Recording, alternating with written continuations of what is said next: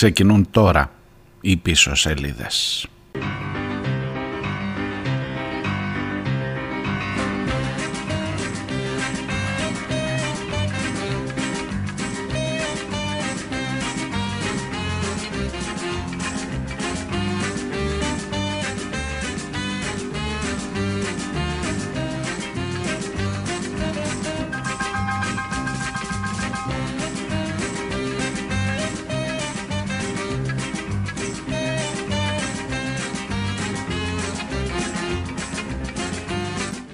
Καλώς τους, καλώς τους και καλώς τες. Καλημέρα σας. Ε, τρίτη, 23. Κρύο, κρύο και των γονέων που λένε. Λοιπόν, υπομονή, ψυχραιμία. Τι σας έχω σήμερα, τι σας έχω σήμερα. Έχω και κεραμαίο από τη μία και ιερά σύνοδο από την άλλη και διάφορα γύρω-γύρω. Εδώ λέω για την εσωτερική, τη δική μας, την πολιτική επικαιρότητα. Έξω άστα, ξέρεις. Ο απολογισμός κάθε μέρα τα ίδια. Και χειρότερα. Και χειρότερα, δυστυχώς αλλά είναι ένα κοκτέιλ ωραίο το σημερινό που μπορεί ρε παιδί μου έτσι να, τι να σου πω, να σε σκληραγωγήσει λιγάκι. Από τη μία το κρύο, που λέει άσε τα παιδιά έξω να σκληραγωγούνται, δεν πειράζει, να κρυώσει και λίγο. Κυκλοφορούν βέβαια και γρήπες και τέτοια, όσοι έχουμε εμπλοκή με σχολεία και τέτοια τα ξέρουμε πάρα πολύ καλά. Μέχρι και ο Μητσοτάκης κόλλησε γρήπη. Τη γρήπη λυπάμαι, αλλά, εν πάση περιπτώσει, εντάξει, σταμάτω, σταμάτω, δεν θα ξεκινήσω έτσι. Ε, έχεις ένα κοκτέιλ που δεν ξέρεις από πού σου έρχονται οι κατραπακές. Και η Κεραμέως όχι ως υπουργός Παιδείας με εκείνα τα παλιά, τα ωραία που περάσαμε, που τα βλέπουμε τώρα τα αποτελέσματά τους, ως υπουργός Εσωτερικών, η οποία νύχτα, νύχτα, τέλος πάντων απόγευμα, πήγε να κάνει έναν ευνηδιασμό. Τα, τα ακούτε φαντάζομαι, έχει διάφορες εξηγήσεις ή τουλάχιστον προσπαθούμε να βρούμε πιστικές εξηγήσεις ε, με βάση την ιδιοσυγκρασία και της ε, Υπουργού της συγκεκριμένης, αλλά και της κυβερνήσεως γενικότερα και με βάση την δυνατότητα που εμείς δώσαμε σε αυτή την κυβέρνηση να κάνει διάφορα παιχνίδια. Ναι, εμείς, εμείς ως λαός. Βάζω, τσουβαλιάζω όλους. Λοιπόν, καλημέρα. Κάτσε να τα πάρω από την αρχή λίγο, μη σας παίρνω από τα μούτρα.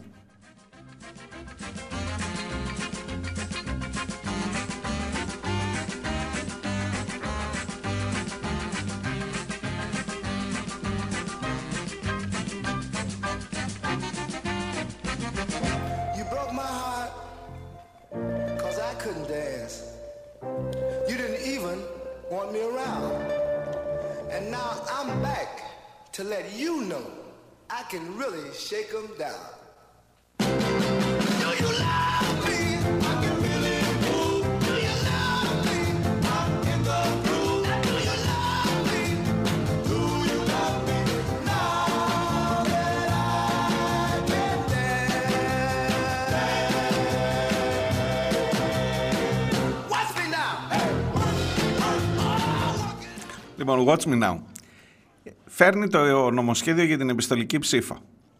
Ε, θυμάστε ότι συζητήσαμε και εδώ πολύ και μάλιστα ε, το είδαμε και από την ε, τεχνική, τεχνολογική του πλευρά το θέμα την ώρα που υποτίθεται ότι προχωράμε σε πάρα πολλά άλλα πράγματα. Αν θυμάστε είχαμε μιλήσει με την Ένωση Πληροφορικών Ελλάδας για το αν υπάρχει ή δεν υπάρχει τρόπος να ψηφίσουν οι άνθρωποι. Ποιος είναι ο μεγάλος στόχος, να το επαναλάβουμε, να ψηφίσουν οι άνθρωποι που αποκλείονται υπό κανονικές συνθήκες από τις εκλογές, ιδιαιτέρως δε αν οι εκλογές γίνονται σε θερινή περίοδο, όπως έγιναν και οι προηγούμενες, και θα γίνουν και οι ευρωεκλογές που μας έρχονται, γιατί ήδη θα έχει ανοίξει η σεζόν. Κυρίως μιλώ για φοιτητές, εργαζόμενους, για φοιτητές όλο το, όλο το χρόνο. Σε, δεν, δεν τους πιάνει μόνο για καλοκαίρι. Το καλοκαίρι σε ίσα μπορεί και να έχουν γυρίσει πίσω. Ε, αλλά τέλος πάντων να ψηφίζει κόσμος, πολλής κόσμος, που θέλει να ασκήσει το εκλογικό του δικαίωμα, αλλά που για λόγους δουλειάς, συνθήκων, σπουδών δεν μπορεί να το πράξει. Είναι ένας στόχος, είναι προφανώς και πολύ σημαντικός. Ε, όχι ότι θα μας έλυνε όλα τα προβλήματα, γιατί υπάρχει πολλοί κόσμος που είναι πια σπίτι, καναπέ και δεν το παίρνει απόφαση καν. Και δεν είναι μόνο αυτό. Αλλά επειδή μάλιστα αφορά και ιδίως νέους ανθρώπους, που είναι δηλαδή σε παραγωγική ε, φάση στη δουλειά τους, ε, στις σπουδές τους. Ε, είναι άνθρωποι που θα θέλαμε τη γνώμη τους που να πάρει ευχή, θα τη θέλαμε για το πώς πάνε τα πράγματα σε αυτή τη χώρα. Και ποιος είναι ο καλύτερος τρόπος να εκφράσεις τη γνώμη σου, οι εκλογές. Άμα τους αποκλείει, υπάρχει πρόβλημα. Τώρα λοιπόν τους λες, θα μπορείτε να φτιάξετε ένα φακελάκι, άσχετα θα είναι το επίσημο το δικό μας, με courier, θα πηγαίνω φέρνουμε το courier πέρα δόθη το φάκελο, άσχετα τι θα γίνει στο δρόμο, άσχετα ποιος θα είναι δίπλα σας όταν το φτιάχνετε, άσχετα με ποιες συνθήκες, αλλά θα μπορείτε να λέτε ό,τι ψηφίσατε. Επ' αυτού σηκώθηκε θύελα διαμαρτυριών, το ψήφισαν επί της αρχής, εδώ είναι η πονηριά τώρα, το ψήφισαν επί της αρχής ο ΣΥΡΙΖΑ, το ΠΑΣΟΚ, η Πλεύση Ελευθερίας. Πήγανε στην ε, Ολομέλεια, το πηγαίνουν τώρα στην Ολομέλεια, υποτίθεται ότι αφορούσε μόνο τις ευρωεκλογές, μόνο τις ευρωεκλογές και εκεί στη στροφή πάνω το βράδυ, λίγο πριν ξεκινήσει η τριήμερη συζήτηση, λέει Κεραμέως με εντολή Μητσοτάκη. Μωρέ δεν το βάζω και στις εκλογές τις κανονικές. Και γίνεται ο χαμός ο κανονικός. Here's what my sweetheart said. Que sera, sera. Whatever will be, will be. The future's not ours to see. Que sera, sera. What will be, will be. Now I have children. Και να μην ξεχάσω ότι αφορά βεβαίως και τους ε, αποδήμους τους ανθρώπους στο εξωτερικό, θυμάστε πόσο μεγάλη συζήτηση έχει γίνει για την προσπάθεια αλλίωσης του εκλογικού σώματος, για τους ανθρώπους που βρίσκονται στο εξωτερικό ε, χωρίστε δύο μεγάλες κατηγορίες. Η μία είναι οι μετανάστες τρίτης, τέταρτης γενιάς, γενιάς πια, πόσο έχουμε φτάσει. Και το άλλο είναι, η άλλη κατηγορία είναι οι άνθρωποι που έφυγαν τώρα πριν από λίγα χρόνια αναζητώντας μια δουλειά επειδή ακριβώς δεν βρήκαν εδώ ε, ένα μέλλον, μια διέξοδο και αναγκάστηκαν να ξενιτευτούν. Πολλοί από εσάς είστε και ακροατές των πίσω σελίδων. Λοιπόν, το να τους βάλεις και αυτούς όλους σε ένα τσουβάλι είχε διάφορα προβλήματα. Ποντάρεις κυρίως σε ένα ε, συντηρητικό κατά βάση κοινό, μην παρεξηγηθείτε οι ακροατές των πίσω σελίδων, αλλά το κοινό των αποδήμων κατά βάση είναι συντηρητικό. Έχει στο μυαλό του μια παλιά Ελλάδα που λέει και ο Στέφανος Κασελάκης, μια παλιά Ελλάδα ωραία νοικοκυρεμένη με το χωροφύλακα, με τον αστιφύλακα, με τον παπά και με τον δάσκαλο που περνούσαμε τι ωραία. Και με αυτή την ανάμνηση φτιάχνεις στα σπίτια του κολόνες αρχαιοελληνικές εκεί στο Αστόρια κλπ. Με αυτή την ανάμνηση τι θα ψηφίσει λέτε εσείς; Κουκουέ; Τι θα ψηφίσει λέτε εσείς; Ανταρσία, μέρα, ε, Μουλού, τι άλλο, τι λέτε εσείς ότι θα ψηφίσει. Στην καλύτερη περίπτωση Πασόκ, άντε και από εκεί και πιο δεξιά.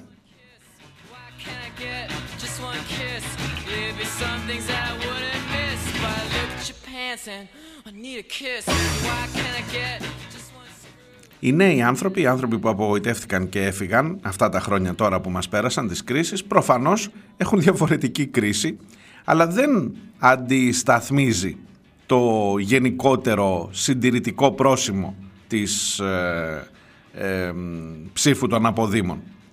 Και άρα μας βολεύει πάρα πολύ για να μην υπάρχει και καμία πιθανότητα, τα έχει πει ο Μάκης Οβορίδης με λόγια μεγάλων ανδρών, να μην ξαναέρθουν στο προσκήνιο οι ιδέες της αριστεράς. Καλύτερα να με ψηφίζει ένας Έλληνας από εκεί που έχει απλά ελληνικό αίμα, τρέχει στις φλέβες του, δεν έχει πατήσει ποτέ στην Ελλάδα, αλλά είναι ο Νίκ Πορτοκάλος τρίτης τέταρτης γενιάς που όμως θα μπορεί να καθορίζει τα πράγματα στην Ελλάδα. Και αφού θα τα καθορίζει με τον τρόπο που θέλω εγώ και αφού θα, του, θα διαβάζει συνέχεια εθνικό κήρυκα εκεί του κυρίου Διαματάρη που έγραφε και ο Κασελάκης βέβαια θα μου πεις α είδες να η αριστερά στο όνομα της αριστεράς πόσα γίνονται τέλος πάντων μην ξαναβάζω τα δικά μου. Ε, θα μπορεί να καθορίσει το αποτέλεσμα των εκλογών έτσι όπως θέλουμε εμείς ή στον αιώνα τον άπαντα βοήθειά μας Now look what your boy has done. He's walking around like he's number one. He went downtown and he got all my guns. Don't shoot, shoot, shoot that thing at me. Don't shoot, shoot, shoot that thing at me. You know you got my sympathy, but don't shoot, shoot, shoot that thing at me. Don't shoot, shoot, shoot that thing at me. Don't shoot, shoot, shoot that thing at me.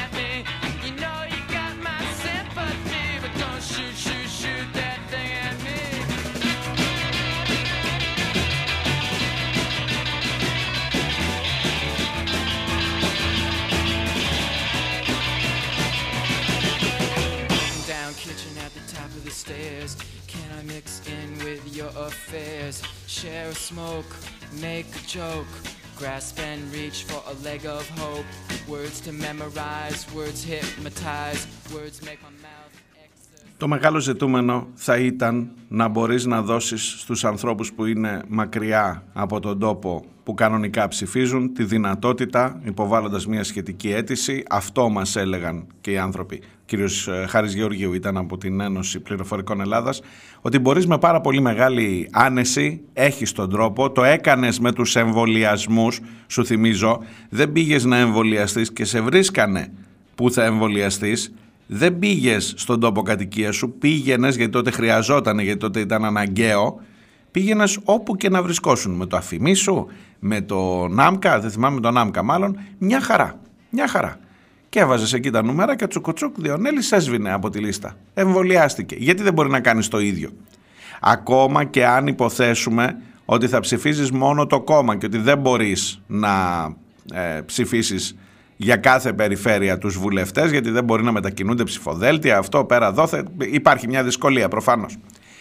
Η στόχευση για να φτιάχνονται ειδικοί εκλογικοί κατάλογοι όπως φτιάχνονται για αστυνομικούς, όπως φτιάχνονται για πυροσβέστες όπως φτιάχνονται για στρατιωτικούς να φτιάχνονται ειδικοί, ειδικοί κατάλογοι για φοιτητές, για παράδειγμα ή για εργαζόμενους στα νησιά το καλοκαίρι δεν περνάει ούτε καν από το μυαλό τους. Και μιλάμε για ανθρώπους οι οποίοι θα πήγαιναν στο παραβάν με τον παραδοσιακό, τον κλασικό, τον γνωστό και τον ασφαλή τρόπο και όχι με φακελάκια που θα γυρνάνε από εδώ και από εκεί σε όλη την Ελλάδα και ίσως και απ' έξω από την Ελλάδα να έρχονται ε, και να ψηφίσουν και να είναι αδιάβλητο το σύστημα. Όχι, δεν πάμε σε αυτό. Πάμε σε μια επιστολική ψήφο που θα την παίρνεις και θα τη στέλνεις με courier.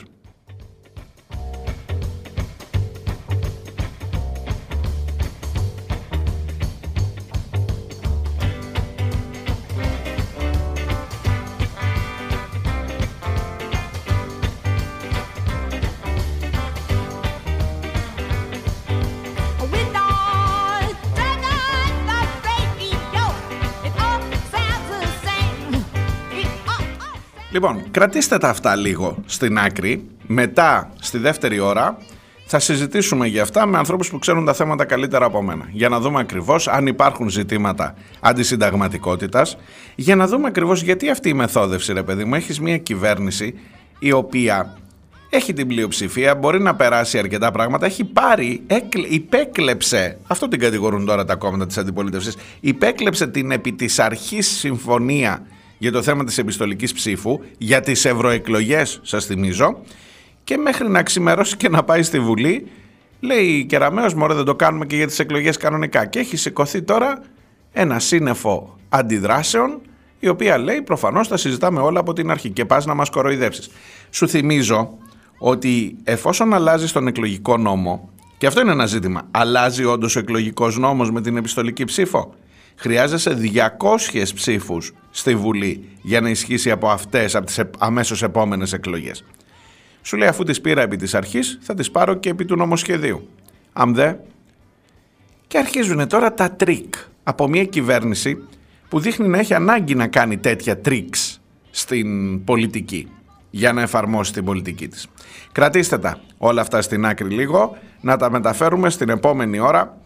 Τώρα κάνω την εισαγωγή για, το, για τη συζήτηση που θα κάνουμε επί του συγκεκριμένου ζητήματος.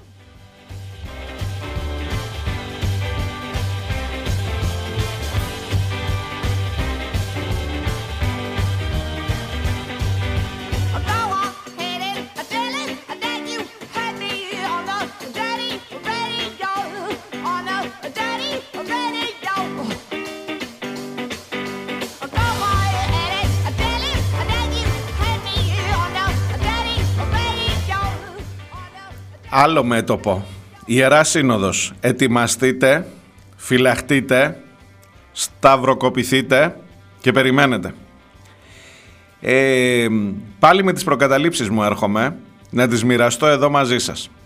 Σαν να ξέρω από τώρα, γιατί θα μου πεις, ε, περιμένεις καμιά έκπληξη, ότι θα ακούσεις το μεσημεράκι σκοτάδι, σκότος βαθύ απίθμενο να το κόβεις με το μαχαίρι. Ότι το μεσημέρι θα ακούσεις Ε, μη σου πω ακόμα και επίσημη πρόταση για δημοψήφισμα. Το είπε ο Ιερώνυμος, ο Αρχιεπίσκοπος, με, εν, εν τη ρήμη του λόγου, ότι θα μπορούσαμε ίσως κλπ. Μην το δεις ακόμα και γραμμένο στην απόφαση της Ιεράς Συνόδου. Να σου ζητάει δημοψήφισμα για το θέμα των φυσικά η συνεδρία της Ιεράς Συνόδου της Εκκλησίας της Ελλάδας γίνεται με αποκλειστικό θέμα και γίνεται εκτάκτος σήμερα με αποκλειστικό θέμα τον γάμο των ομόφυλων ζευγαριών.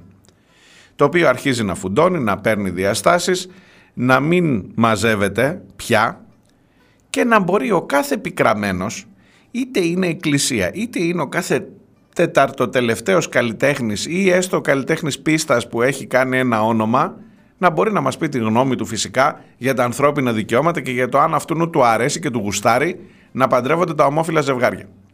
Και βεβαίως θα μας το πει η Εκκλησία σήμερα. Και θα, θα δείτε ότι το μεσημέρι, σας λέω, καλυφθείτε, βρείτε ένα απάγγιο, γιατί θα πέσει σκότος και έρευος βαθύ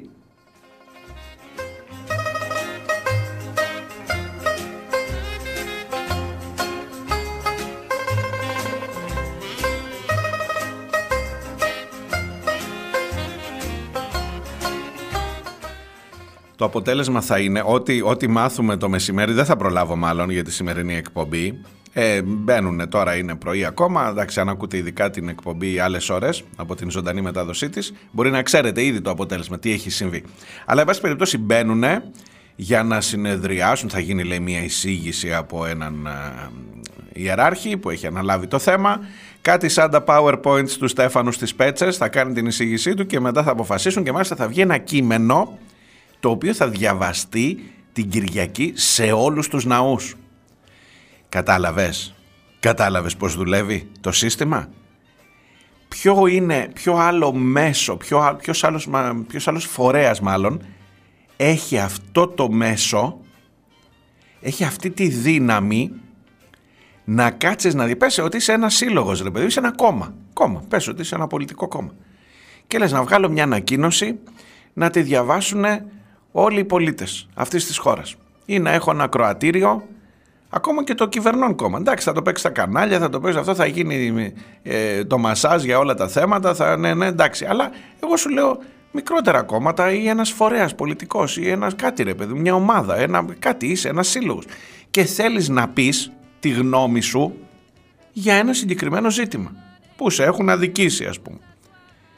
Ποιος έχει τέτοια δύναμη ώστε να ξέρεις ότι την ερχόμενη Κυριακή σε γεμάτους ναούς σε όλη την Ελλάδα που θα πηγαίνει ο κόσμος, για άλλη δουλειά θα πηγαίνει. Για άλλη δουλειά θα πηγαίνει, να πάει να ανάψει το κερί του, να πάει να προσευχηθεί, σεβαστά όλα αυτά. Στο τέλος, στο κήρυγμα, θα έχεις ένα κοινό εκατομμυρίων ανθρώπων στην Ελλάδα να ακούσει μια συγκεκριμένη ανακοίνωση. Θα μου πεις γιατί σε ενοχλεί που έχει δύναμη. Με ενοχλεί, ναι. Με ενοχλεί γιατί καθορίζει τα πολιτικά πράγματα. Σας τα έχω ξαναπεί αλλά με ενοχλεί και, και όλο αυτό το σύστημα. Αν αποφασίσω να πάω στην εκκλησία, λέω να πάω στην εκκλησία γιατί έχω τους δικούς μου λόγους, γιατί θέλω να ανάψω ένα κερί, γιατί δεν θέλω να ακούσω την ανακοίνωση της Ιεράς Συνόδου. Θα μου πεις εσύ, οι άλλοι θέλουν. Σήκω φύγε ρε παιδί μου την ώρα του κηρύγματος, ποιος εμποδίζει. Μάλιστα.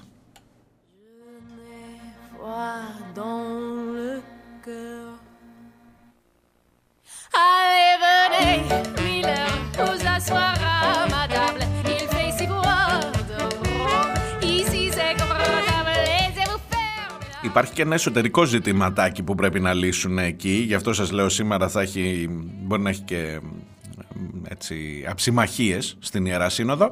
Κατηγορούν κάποιοι ιεράρχες τον Ιερώνυμο ότι συναντήθηκε κρυφά με τον Μητσοτάκη και ότι συμφωνήσανε κάτω από το τραπέζι να, να μην αντιδράσει πολύ η Εκκλησία ή τουλάχιστον ο ίδιος ο Αρχιεπίσκοπος στο θέμα του γάμου ομοφύλων και ότι εν πάση περιπτώσει δεν είσαι τόσο σκοταδιστής όσο είμαστε όλοι εδώ στο παρεάκι μας και άρα ε, δεν είσαι ένας από εμάς και θα του κάνουν εκεί κριτική.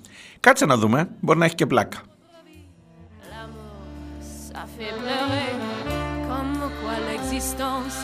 vous donne toutes les chances. Relais reprendre après. Allez, venez, Miller, vous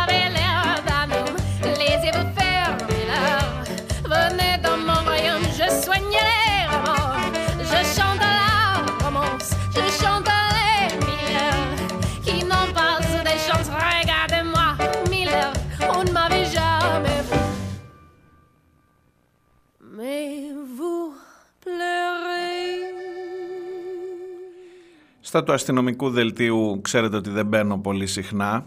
Ας πω μόνο μία κουβέντα επειδή ερχόμαστε με τον απόϊχο της συζήτησης περί του Γιώργου Νταλάρα, περί της λειτουργίας των μέσων ενημέρωσης. Σας είπα πολλά χθες. Όχι, δεν θέλω, για το αστυνομικό θέλω να πω, αλλά να, να βάλω μία διάσταση από εκείνη τη συζήτηση, να ενώσω λίγο τα δύο θέματα.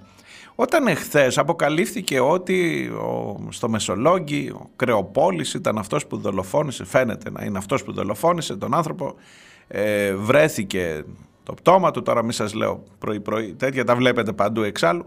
Ε, εκείνο που εμένα με συγκλονίζει είναι, καταχαιριάσαμε όλοι τον Ταλάρα που τα έβαλε με τα μέσα ενημέρωσης, καλώς γιατί τα έβαλε με τα παιδάκια που κρατάνε τα μαρκούτσια, ενώ θα έπρεπε να τα πει πιο πάνω, πιο πάνω, εκεί που πηγαίνει ο ίδιος να δώσει συνεντεύξεις, σας τα έλεγα χθες.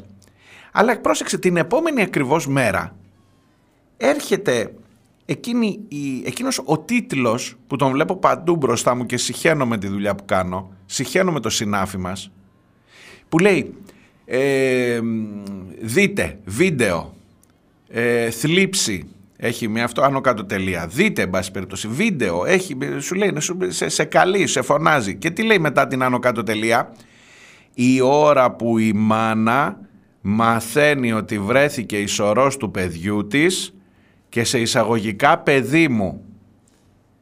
Αυτή είναι ρε γαμότο η δημο... Μετά έλα να μου πεις ότι είχε άδικο Νταλάρας. Εντάξει βάρεσε το Σαμάρι. Έλα να μου πεις ότι είχε άδικο όμως. Αυτή είναι η δημοσιογραφία στην Ελλάδα. Δηλαδή την ώρα που η μάνα μαθαίνει ότι το παιδί της βρέθηκε νεκρό και φωνάζει «παιδί μου» όπως θα φωνάξει κάθε μάνα είναι εκεί το μικρόφωνο, είναι εκεί η κάμερα να το δεις και μετά θα το δεις και στο site που θα έχει κόψει το απόσπασμα και θα λέει δείτε τη μάνα που φωνάζει παιδί μου την ώρα που βρε, μαθαίνει ότι είναι νεκρό το παιδί της. Αυτά, αυτά. Σας έφτιαξα τη μέρα. Καλημέρα σας είπα, δεν σας είπα. Σας είπα τη μέρα είναι, είναι Τρίτη, είναι 23 ο Γενάρης. Πάρτε μια γουλιά καφέ, ελάτε να τα πάρουμε στη σειρά, ψυχραιμία, ήρεμα, για να δω, για να δω πόσο θα αντέξουμε ακόμα. Διάλειμμα μικρό και έρχομαι σε λιγάκι.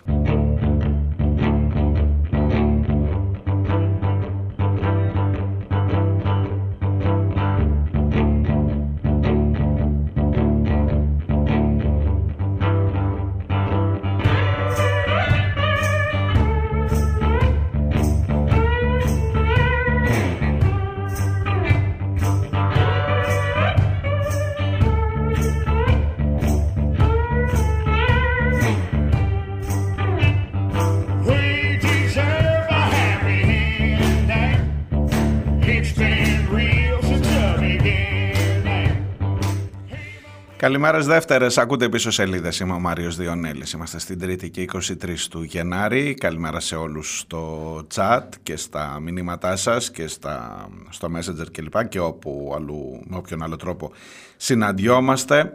Ο Αναστάσης μου γράφει ναι, αλλά αυτή τη δημοσιογραφία έχει βραβεύσει ο εθνικός μας φίκος πρόεδρος της Δημοκρατίας δίνοντας το βραβείο Μπότσι. Μη ζηλεύετε μου λέει κύριε Διονέλη, αυτοί είμαστε οι Έλληνες, τέτοια θέλουμε να βλέπουμε.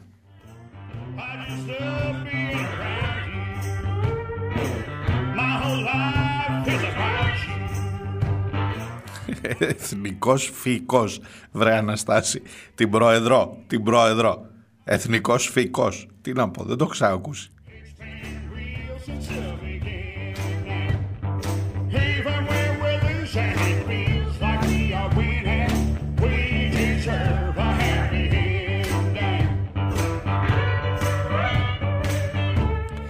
Καλημέρα Άτζη, καλημέρα Ντάνιελ, καλημέρα Θεία Σίση, Γκεμαντζού. Στο TPP δεν παίζεις αυτή τη στιγμή. Ναι, άκου, ε, στο TPP, εκεί, εκεί στο chat που είσαι, εκεί αυτό το play θα πατήσεις. Εκεί που λέει πίσω σελίδες από πάνω έχει έναν player. Στο radio του The Press Project Ε, είναι ξεχωριστή η εφαρμογή. Παίζει μέσα από ότι κάθε μέρα, κάθε πρωί στις 9 παρα 5 ανεβαίνει εκεί που λέει πίσω σελίδες live. Το πατάς και ακούς. Α, παίζει, παίζει, το τσέκα. Η Νεφελίνα μου λέει: Α θυμηθούμε τον Ισπανικό εμφύλιο και έγανε τότε τις εκκλησίες και οι παπάδες φοβόντουσαν να κυκλοφορήσουν. Ε, δεν ξέρω αν χρειάζεται να φτάσουμε εκεί, Νεφελίνα. Δεν, ειλικρινά δεν νομίζω ότι χρειάζεται να φτάσουμε. Θα μου πεις έτσι όπως πάει το πράγμα, έτσι όπως πάει το πράγμα και γενικά οι λαοί ε, που έχουν αφήσει ρε παιδί μου, που έχουν ξεχάσει από που έρχονται, που πάνε, που έχουν αφήσει τόσα πράγματα να συμβαίνουν. Έβλεπα προχθές, έγραφα, χθες μάλλον το βράδυ, ρε παιδί μου, κινητοποιήσεις σε όλη την Ευρώπη. Σε όλη την Ευρώπη. Σιδηροδρομικοί, αγρότες και φορτηγατζίδες στη Γερμανία, στο δρόμο. Γιατί, για, το, για τις μειώσεις των μισθών και για το ενεργειακό κόστος και για το πώς σε, σε κοινωνίες που ευημερούν, όχι στη δική μας. Που ευημερούν, εντάξει, ή τουλάχιστον σε σύγκριση με τη δική μας. Έχουν φύγει άνθρωποι, έχουν πάει στις Γερμανίες και στις Γαλλίες και στις Αγγλίες για να βρουν κάτι καλύτερο να κάνουν, να βρουν περισσότερες ευκαιρίες.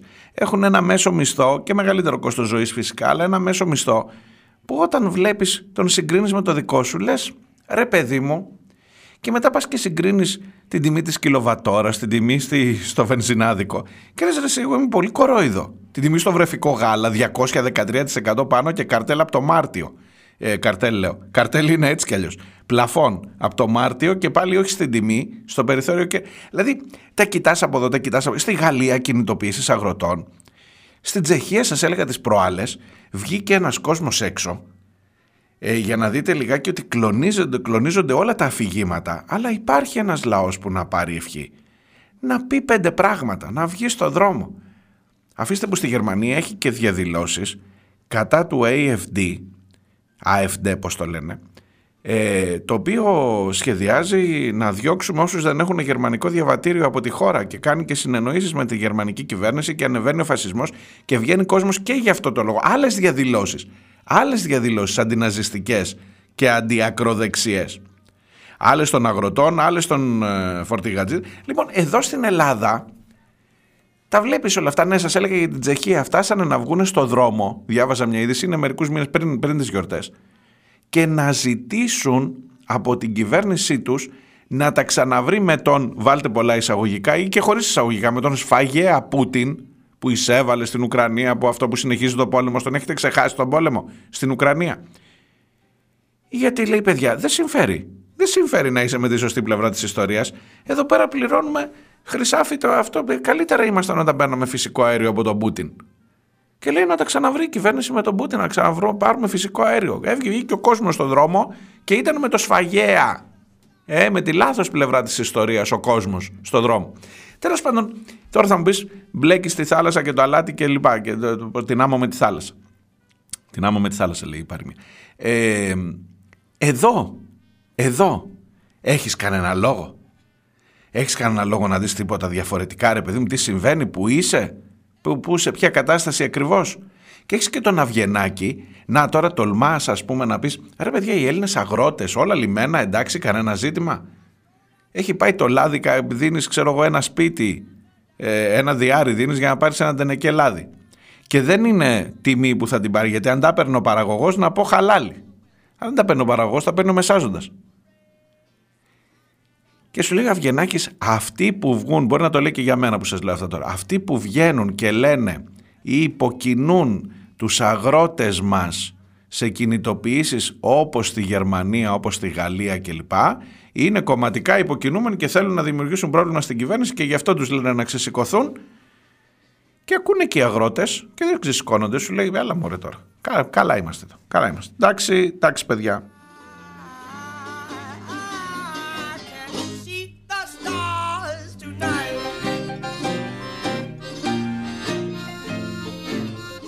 Αλλά ξεκίνησα με αφορμή αυτό που έλεγε η Νεφελίνα να πω ότι ο λαός που ξεχνάει, ο λαός που παραδίδεται τόσο πολύ κάποια στιγμή, κάποια στιγμή τρώει μια κατραπακιά, το έχεις ξαναδεί το έργο νομίζω και όταν φτάσεις στο μη παρέκει τότε το πληρώνεις με πολύ άσχημο τρόπο. Το γεγονός ότι όλος αυτός ο ακροδεξιός παπαδίστικος εσμός Και συγγνώμη που μιλώ με βαριές φράσεις, αλλά περί αυτού πρόκειται. Καθορίζει τις ζωές μας, βάζει την ατζέντα, επιτρέπει σε μια κυβέρνηση να δημιουργεί τέτοιου είδους αυταρχικές καταστάσεις, είτε είναι στα πανεπιστήμια, είτε είναι ξύλο βεβαίως, ξύλο και των γονέων. Όταν αφήνεις όλο αυτό να συμβεί, όταν θα έρθει η ώρα να πεις ρε εσύ μπας και χρειάζεται να αντιδράσω, μπορεί με να είναι αργά και μπορεί να χρειάζεται με πολύ χειρότερο τρόπο και να μην φτάνει μια απλή διαδήλωση, if you know what I mean. Τότε, τι να σου πω, ελπίζω να μην φτάσουμε εκεί. Ελπίζω να μην φτάσουμε που λες τώρα Νεφελίνα και έγανε τις εκκλησίες στον Ισπανικό εμφύλιο. Ελπίζω να μην φτάσουμε σε τέτοιες καταστάσεις.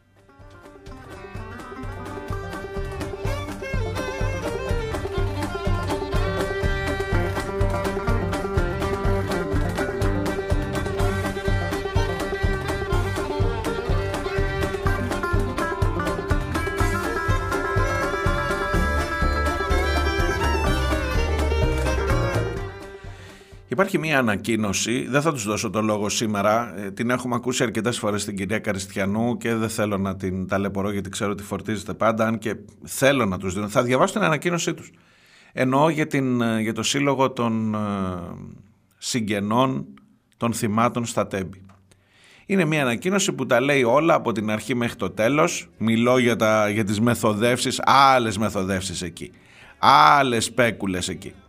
Στην Εξεταστική Επιτροπή που όπως μου έγραφε και ο Χρήστος και ο Αντώνης ε, είναι ο καλύτερος τρόπος για να συγκαλύψεις μια τραγωδία και τις ευθύνες σου για την τραγωδία αυτή. Ο καλύτερος τρόπος.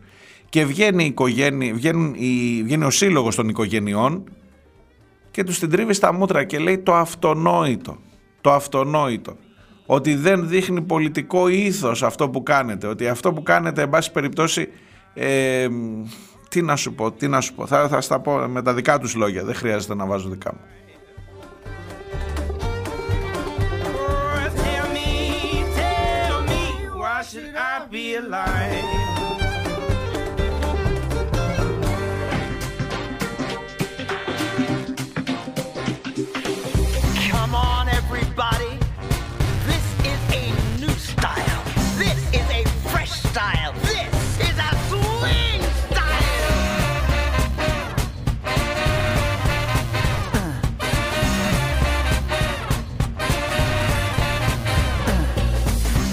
Need your shoe. I don't need your shine. I don't need a brand new mobile. Λοιπόν, άκου μερικά. Σου- Πάντα, πάντα θα θαυμάζω την ψυχραιμία ακόμα και στα κείμενα. Αντί να γράψουν ένα κείμενο και να λέει θα σας πάρει ο διάολος όλους, καταφέρνουν να βάλουν σε σειρά επιχειρήματα για το γιατί έγινε το δυστύχημα αυτό και αφού σου περιγράψουν όλη την... είναι αρκετά μεγάλη η ανακοίνωσή τους λέει για τη σύμβαση 7-17 οι, οι γονείς, οι συγγενείς κάνουν πιο καλό ρεπορτάζ από τους δημοσιογράφους οι συγγενείς, σας το λέω με πάσα ειλικρίνεια Λέει ότι από την εξέταση των μαρτύρων προκύπτει άμεσα το γεγονός της απαξίωσης και μη λειτουργίας των βασικών συστημάτων ασφαλείας του σιδηροδρόμου. Ρεπορτάζ σου δίνουν. Έτοιμο. Νόμοι επί νόμων στο όνομα της εξυγίανσης και της αποδοτικότερης σε εισαγωγικά λειτουργίας. Συμβάσεις επί συμβάσεων που δεν υλοποιούνταν. Εκατομμύρια ευρώ για τον εξυγχρονισμό υποτίθεται και την ασφάλεια των σιδηροδρομικών μεταφορών. Για τη λειτουργία συστημάτων που, που ποτέ μέχρι σήμερα δεν λειτουργήσαν ενιαία. Για τη σύμβαση 717 του 14 που αφορούσε την ανάταξη και αναβάθμιση της φωτοσήμανσης, της ενδοεπικοινωνίας του δικτύου και της τηλεδιοίκησης που έπρεπε να είχαν ολοκληρωθεί ή να, δρομολογηθεί, να έχουν δρομολογηθεί από προηγούμενες συμβάσεις. Κακοσυντηρημένο, παρατημένο από τα λεγόμενα των ίδιων των μαρτύρων άξονα, στον, στον κακοσυντηρημένο και παρατημένο άξονα Αθήνα-Θεσσαλονίκη Προμαχώνας για τα συστήματα που ήταν να μπουν, που, βρε- που προβλέπονταν συμβάσεις που δεν υλοποιήθηκαν, καταργήθηκαν προϋπάρχουσες ασφαλιστικές δικλείδες. Τι να σου πω τώρα, ρεπορτάζ, ρεπορτάζ αναλυτικότατο από τους ανθρώπους που έχουν χάσει τα παιδιά τους. Τη δουλειά που έπρεπε να κάνω εγώ και οι συνάδελφοί μου την κάνουν οι συγγενείς των θυμάτων. Και σου κάνουν μία σούμα για το τι έχει γίνει στην εξεταστική και τι έχει βγει μέχρι στιγμής. Για, τα, για τις μειώσεις του προσωπικού, τι θέλεις να σου πω; Η Σύμβαση 717 ειδικά και η συμπληρωματική της που παρατάθηκαν αρκετές φορές ξανά και ξανά από τις κυβερνήσεις των τελευταίων ετών, όχι μόνο την τελευταία, χωρίς ποτέ να κηρυχτεί έκπτωτος κάποιος ανάδοχος και με πρόσθετο προϋπολογισμό πολλών, πολλών εκατομμυρίων ευρώ κάθε φορά. Η τελευταία από τις τρεις παρατάσεις δόθηκε επί κυβερνήσεως Νιουδού, είχε, είχε ημερομηνία περάτωσης και υλοποίησης τον Μάρτιο του 23. Ακριβώς δηλαδή 28 Φεβρουαρίου έγινε το δυστύχημα. Από όλα τα παραπάνω τώρα, και αφού έχει, έχει λέει πράγματα πολλά, από όλα τα παραπάνω καταλήγει η ανακοίνωση στην εξεταστική σας επιτροπή δεν αμφισβητείτε τίποτα. Δεν ήρθε ένας να δώσει ένα στοιχείο που να πει ρε παιδί μου, όχι, τα είχαμε κάνει. Αφού δεν τα είχαν κάνει, τι να κάνει. Να έρθει εκείνος ο απίθανος ο Παπαδόπουλος, Μιχάλης Παπαδόπουλος, ο υφυπουργός μεταφορών τότε, που είχε δίπλα του το σταθμάρχη και έλεγε Όχι, αυτό ήταν τηλεδιοίκηση. Όχι, ο άλλος του λέει Είναι τοπική διοίκηση. Βλέπει μέχρι δύο χιλιόμετρα έξω από το σταθμό. Όχι, είναι τοπική τηλεδιοίκηση. Ρε, βλέπει. Να έρθει αυτός εκεί και να πει. Δεν ήρθε κανείς να πει. Όχι, ήταν τηλεδιοίκηση. Όχι, όχι, όχι. Δεν δώσατε κανένα συγκεκριμένο στοιχείο. Δεν αμφισβητείτε τίποτα από τα παραπάνω για την κατάσταση του σιδηροδρόμου. Όμως είναι φανερή η προσπάθεια να διώξει από πάνω του ο κάθε υπουργός, όχι μόνο και όχι μόνο υπουργός και βουλευτές, την ευθύνη της εν τέλει μη λειτουργίας κανενός εκ των συστημάτων ασφαλείας και των αλλεπάλληλων καθυστερήσεων στην υλοποίηση των συμβάσεων. Πρόκειται για θλιβερή και θρασία επιχειρηματολογία που στοχεύει στην υποβάθμιση της αξίας των συστημάτων ασφαλείας και των κυβερνητικών ευθυνών. Με απροκάλυπτο τρόπο εξελίσσεται μια συστηματική προσπάθεια να εμφανιστεί ως απόλυτα καθοριστικός ο ρόλος της ατομικής ευθύνης, ενώ παράλληλα υποβαθμίζεται η σημασία των βασικών για μια αναπτυγμένη χώρα συστημάτων ασφαλείας. Ακούστηκε αρκετές φορές το αφήγημα ότι και σε χώρες που διαθέτουν συστήματα ασφαλείας γίνονται ατυχήματα. Άρα, μήπως να καταργηθούν τα φανάρια στους δρόμους ή να πετούν τα αεροπλάνα και χωρίς επικοινωνία με τον πύργο ελέγχου. Αρχίζουν και εκείνοι, στο τέλος σου λέει να του πουλήσουμε τρέλα. Δηλαδή, πώς θα συνεννοηθούμε με λογικά επιχειρήματα ή να αρχίσουμε να λέμε ότι αφού και αλλού γίνονται, να κατακλείσουμε όλα τα, τα συστήματα ασφαλείας. Όταν εν έτη 2023 Δύο τρένα κινούνται επί 12 λεπτά αντίθετα στην ίδια γραμμή, στον κεντρικό άξονα της χώρας και δεν λειτουργεί κανένα από τα συστήματα ασφαλείας για να αποτραπεί με τοπική σύγκρουση, τότε κάθε προσπάθεια μεταφοράς των ευθυνών στον ανθρώπινο, στο ανθρώπινο λάθος είναι εγκληματική. Αυτή είναι η τελευταία φράση της ανακοίνωσης των οικογενειών.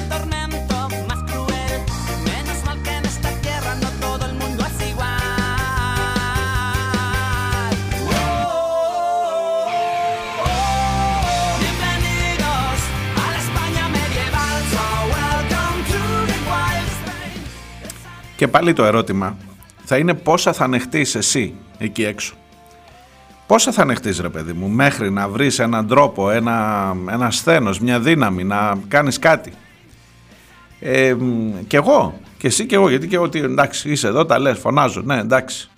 Πόσο, πόσο μπορείς να αντέξεις ακόμα μέχρι να πεις ας το καλό ρε παιδί μου, δεν πάει παραπέρα. Μήπως βολεύεσαι κάπου, μήπως κάτι ε, λες καλά είμαι εδώ, μήπως μπήκες σε μια κατάσταση, να μου γράφει ένας που λέγεται Κυρπαντελής, καλώς τον. Στην Ελλάδα πες δεν περάσαμε αναγέννηση και έχουμε αυτά τα χάλια. Στην υπόλοιπη Ευρώπη τι έχει γίνει λάθος και καλπάζει η ακροδεξιά, βαθύ σκοτάδι. Έχεις δίκιο, απόλυτο.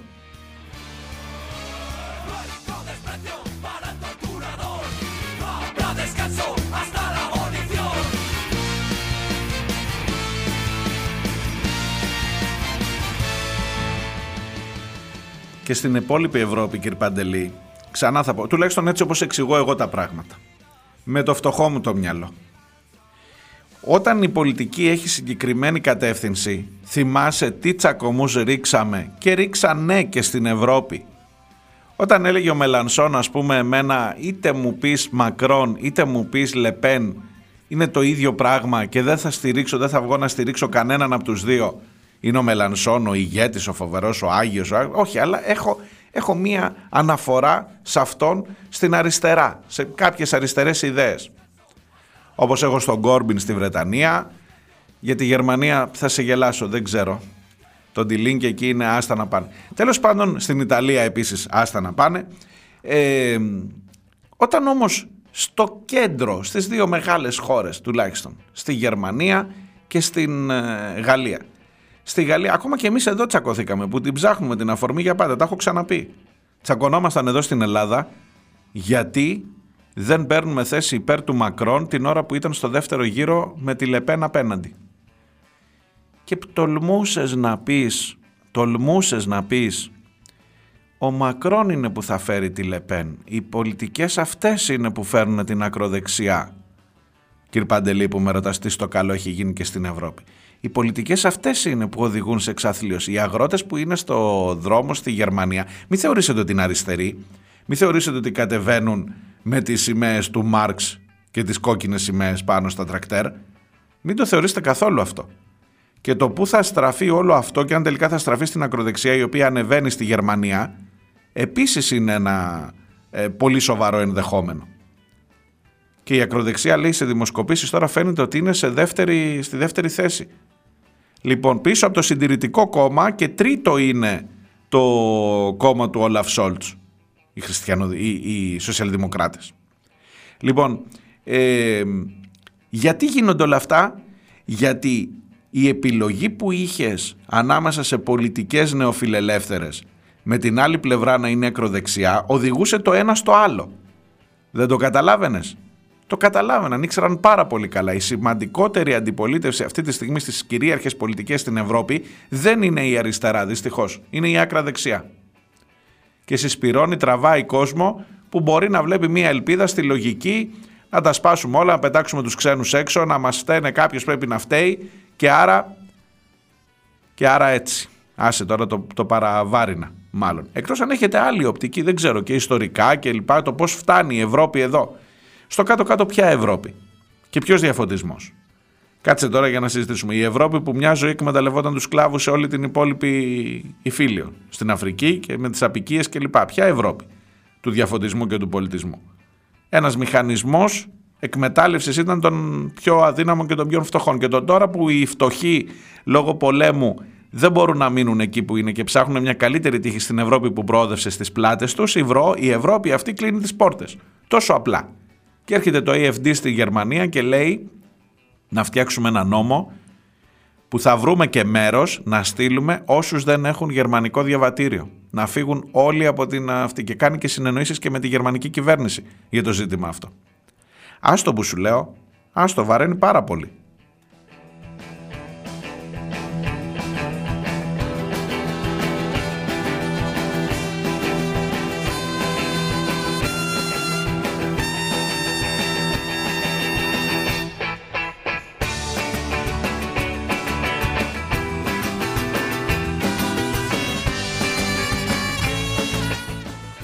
Βλάχος κάνει μια, ένα απάνθισμα των, ε, των ε, Αγίων Σκανδάλων και μου θυμίζει βεβαίως τη Μονή Βατα- Βατοπεδίου, σκάνδαλο Ρουσόπουλος, σύζυγος Ζαχαρέα, ο οποίος Ρουσόπουλος είδατε με τη συμβολή λέει και με τη στήριξη όλων των κομμάτων της- των ελληνικών έγινε πρόεδρος του Συμβουλίου της Ευρώπης. Αμάν, αμάν τιμές λέει για τον κάθε διεφθαρμένο πολιτικό. Τα ξεχάσαμε αυτά με τον Ρουσόπουλο.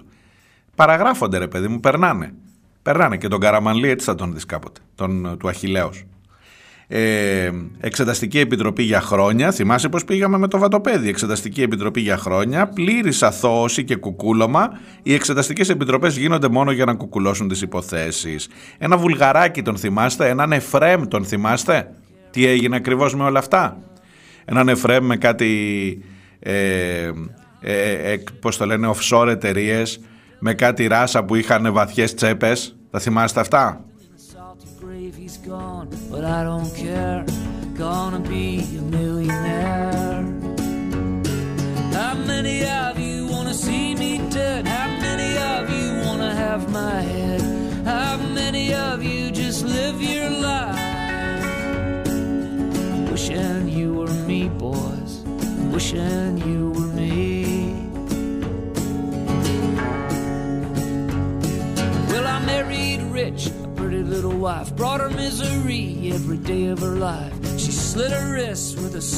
knife.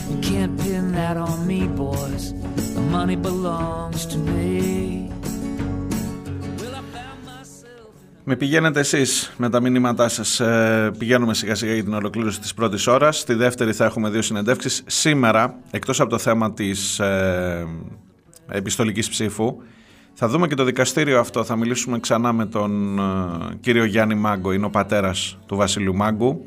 Το δικαστήριο θα γίνει τελικά την Παρασκευή και όχι αύριο Τετάρτη. Θα σας εξηγήσω μετά γιατί και τι έχει συμβεί ακριβώς. Ε, αλλά είναι μια συμβολική δίκη αυτή. Αστυνομική αυθαιρεσία, βία, ε, θέματα που είναι εδώ που μας βασανίζουν και που στοιχίζουν ζωές ανθρώπων. Κρατήστε το λιγάκι έτσι σαν προαναγγελία για την επόμενη ώρα. Ε, στην ε, συζήτηση μπήκε, και, μπήκε από χθες και μου δίνει μια πολύ σημαντική οπτική και αυτό σας το- θα σας το διαβάσω μετά το υπόσχομαι ο φίλος ο Αντώνης από την Αρχαία Ολυμπία ε, η ενίσχυση, το ακούτε φαντάζομαι των, ε, της οικογένειας του επιδόματος γέννησης τέκνων και το βάζει πολύ σωστά ο Αντώνης. Τι είναι αυτό που μπορεί να ισορροπήσει λίγο την υπόθεση του γάμου ομοφύλων, πάλι πολύ παπ, δώσε μου ένα ψηλό στα, στην οικογένεια, δείξε ότι στηρίζεις την ελληνική αγία οικογένεια, καλά το κάνεις. Καλά το κάνεις, δώσε και παραπάνω. Αλλά ότι όλο αυτό έχει ένα σχεδιασμό, αυτό μου επισημαίνει ο Αντώνης και δεν έχει καθόλου άδικο, έτσι, έτσι ακριβώς είναι.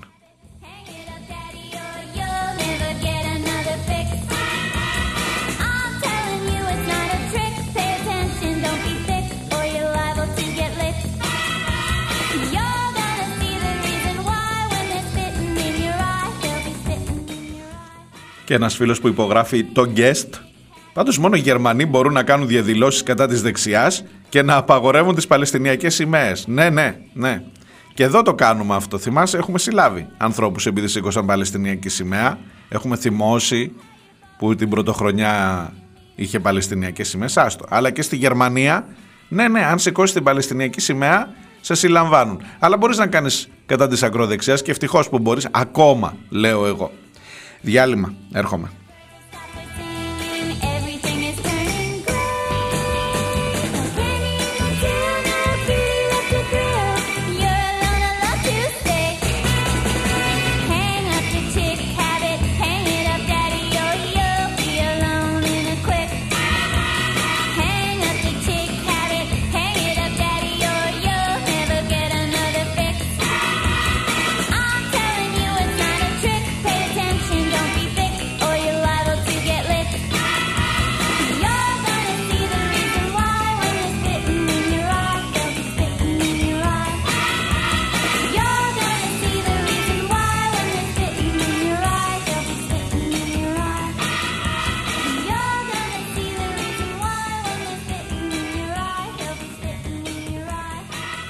Είστε στις πίσω σελίδες της Τρίτης, 23ης μέρας του Γενάρη. Είμαι ο Μάριος Διονέλης, πίσω σελίδες.gr είναι το site της εκπομπής και βεβαίως καλημέρες όπου συναντιόμαστε είτε ραδιοφωνικά είτε διαδικτυακά.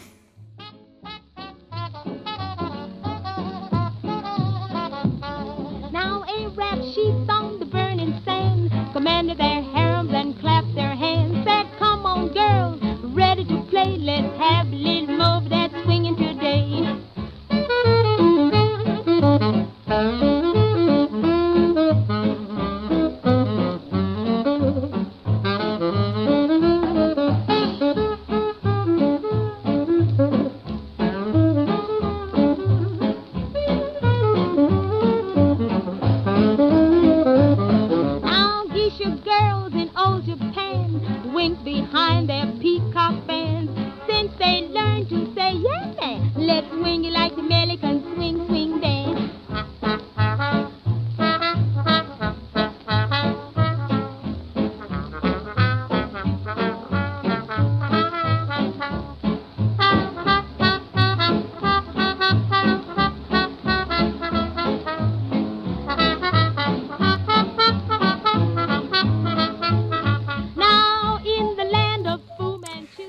Λοιπόν, στην, ε, στο πρώτο μέρος της εκπομπής σας έκανα μια μικρή εισαγωγή να έχουμε όλη την εικόνα για το πώς έχει εξελιχθεί η υπόθεση της επιστολικής ψήφου. Μια, ένα ζήτημα που υποτίθεται ότι προσπαθεί να λύσει το μεγάλο θέμα της αύξησης της συμμετοχής στις εκλογές, στις εκλογικές διαδικασίες. Αλλά με αρκετές ακροβασίες ε, κρατήστε αυτή τη λέξη, μπορεί να, μπορεί να χαρακτηρίζεται και αλλιώς νομικά ή και πολιτικά όλο αυτό από την ε, κυβέρνηση. Επαναλαμβάνω, η αρχική σκέψη ήταν, η αρχική πρόταση ήταν για να ισχύσει στις ευρωεκλογές. Από χθες το απόγευμα και μετά το ίδιο ζήτημα έρχεται και στις εθνικές εκλογές και στην ψήφο των αποδήμων. Με πάρα πολύ σοβαρές αντιδράσεις των κομμάτων της αντιπολίτευσης, τα περισσότερα και τα μεγαλύτερα εκ των οποίων επί της αρχής ψήφισαν το συγκεκριμένο νομοσχέδιο και τώρα βρίσκονται παγιδευμένα, προφανώς μπορούν να αλλάξουν την άποψή τους. Θέλω, θέλω για τα διαδικαστικά και για το τι σημαίνει αυτό να ζητήσω τη γνώμη ανθρώπων που ξέρουν πολύ καλύτερα τα θέματα αυτά. Αναπληρωτής καθηγητής συνταγματικού δικαίου, ο κύριος Ακρίτα Καϊδατζής, στο Αριστοτέλειο Πανεπιστήμιο Θεσσαλονίκης, είναι ξανά στη τηλεφωνική γραμμή. Προστρέχω σε εσάς όποτε χρειάζομαι βοήθεια. Καλημέρα σας, καταρχάς. Ευχαριστώ πολύ που είστε μαζί μου. Καλημέρα σας, χαρά μου. Προστρέχω όποτε χρειάζομαι βοήθεια για να καταλάβουμε τις συνταγματικές επιταγές και το πόσο παρεκκλίνουν ή όχι οι κυβερνητικές αποφάσεις από αυτές σε θέματα που είναι κομβικά και εγώ θα έλεγα για το μέλλον της χώρας, για το πώς ακριβώς ψηφίζουμε, για το πόσο μεγάλη είναι η συμμετοχή κλπ. Παρακαλώ, για αυτά θέλω καταρχάς ένα δικό σας πρώτο σχόλιο. Ναι, ε, φοβάμαι ότι όλο αυτό που γίνεται είναι κατά τη δικιά μου τουλάχιστον αντίληψη τόσο εξωφρενικό που δεν ξέρει κανείς τι να σχολιάσει. Ε, είναι όλο εκτός λογικής, εκτός δημοκρατικής λογικής και εκτός συνταγματικής λογικής. Το ζήτημα της επιστολικής ψήφου μπορεί να το δει κανείς σε πολλές διαστάσεις. Υπάρχει μια διάσταση επί της αρχής, υπάρχει μια διάσταση συνταγματική, υπάρχει μια διάσταση διαδικαστική. Να πω δύο κουβέντες για την κάθε μία. Ναι. Η επί της αρχής διάσταση είναι ότι ε, όταν ψηφίζουμε συγκροτείται ο Δήμος, συνέρχεται και συγκροτείται το κορυφαίο όργανο του πολιτεύματος, το εκλογικό σώμα, ο Δήμος, ο λαος Αυτό προϋποθέτει την κινητοποίησή μας. Πηγαίνουμε στα εκλογικά μας τμήματα γιατί συμμετέχουμε στη διαδικασία της δημοκρατίας. Αυτό δεν γίνεται από τον καναπέ, δεν γίνεται με ένα ε, χαρτάκι που συμπληρώνουμε από το σπίτι μας και το ταχυδρομούμε σε ένα ταχυδρομικό κουτί. Η δημοκρατία θέλει κινητοποίηση, θέλει την ελάχιστη συμμετοχή. Είναι, είναι το υποκατάστατο της Εκκλησίας του Δήμου που μαζεύονταν όλοι οι πολίτες στην αγορά για να συζητήσουν, να διαβουλευτούν, να ψηφίσουν. Έστω αυτό το τελευταίο υποκατάστατο είναι ότι πηγαίνουμε, σηκωνόμαστε και πηγαίνουμε. Ε, είναι μια μέρα γιορτής της Δημοκρατίας. Έτσι, βάζουμε τα καλά μας και πηγαίνουμε στο εκλογικό τμήμα. Αυτό είναι το επί της αρχής. Τώρα, η επιστολική ψήφος υπάρχει φυσικά σε αρκετά συστήματα αρκετών χωρών. Είναι όμως ένα αναγκαίο κακό. Αναγκαίο μεν, κακό δε. Είναι κακή η επιστολική ψήφος. Γιατί είναι κακή, είναι κακή γιατί όσο καλά και αν έχει οργανωθεί, όσο, ε, όσο πολλές εγγύησεις και αν έχουν ληφθεί, δεν διασφαλίζει με τον ίδιο τρόπο που διασφαλίζει το παραβάν και η κάλπη τη μυστικότητα της ψήφου, δεν διασφαλίζει το αδιάβλητο των εκλογών. Υπάρχουν τρεις αρχές στο Σύνταγμά μας, έρχομαι τώρα στο δεύτερο στάδιο του συνταγματικο έτσι, που λένε ότι η ψήφος πρέπει να είναι μυστική, η διαδικασία πρέπει να είναι αδιάβλητη και λένε και κάτι ακόμα που είναι σημαντικό, το ξεχνάμε, ότι στις εκλογές ισχύει η αρχή της ταυτόχρονης διενέργειας των εκλογών. Ότι πρέπει να ψηφίζουμε όλοι μαζί. Αυτό δεν είναι ασήμαντο. Βέβαια. Ψηφίζουμε όλοι μαζί την ημέρα των εκλογών, την Κυριακή, γιατί έχει προηγηθεί ένας μήνας προεκλογικής περίοδου που υποτίθεται ότι σε αυτόν τον ένα μήνα έχουμε ενημερωθεί ως πολίτες για τα προγράμματα, τις πλατφόρμες των κομμάτων και των υποψηφίων για να επιλέξουμε.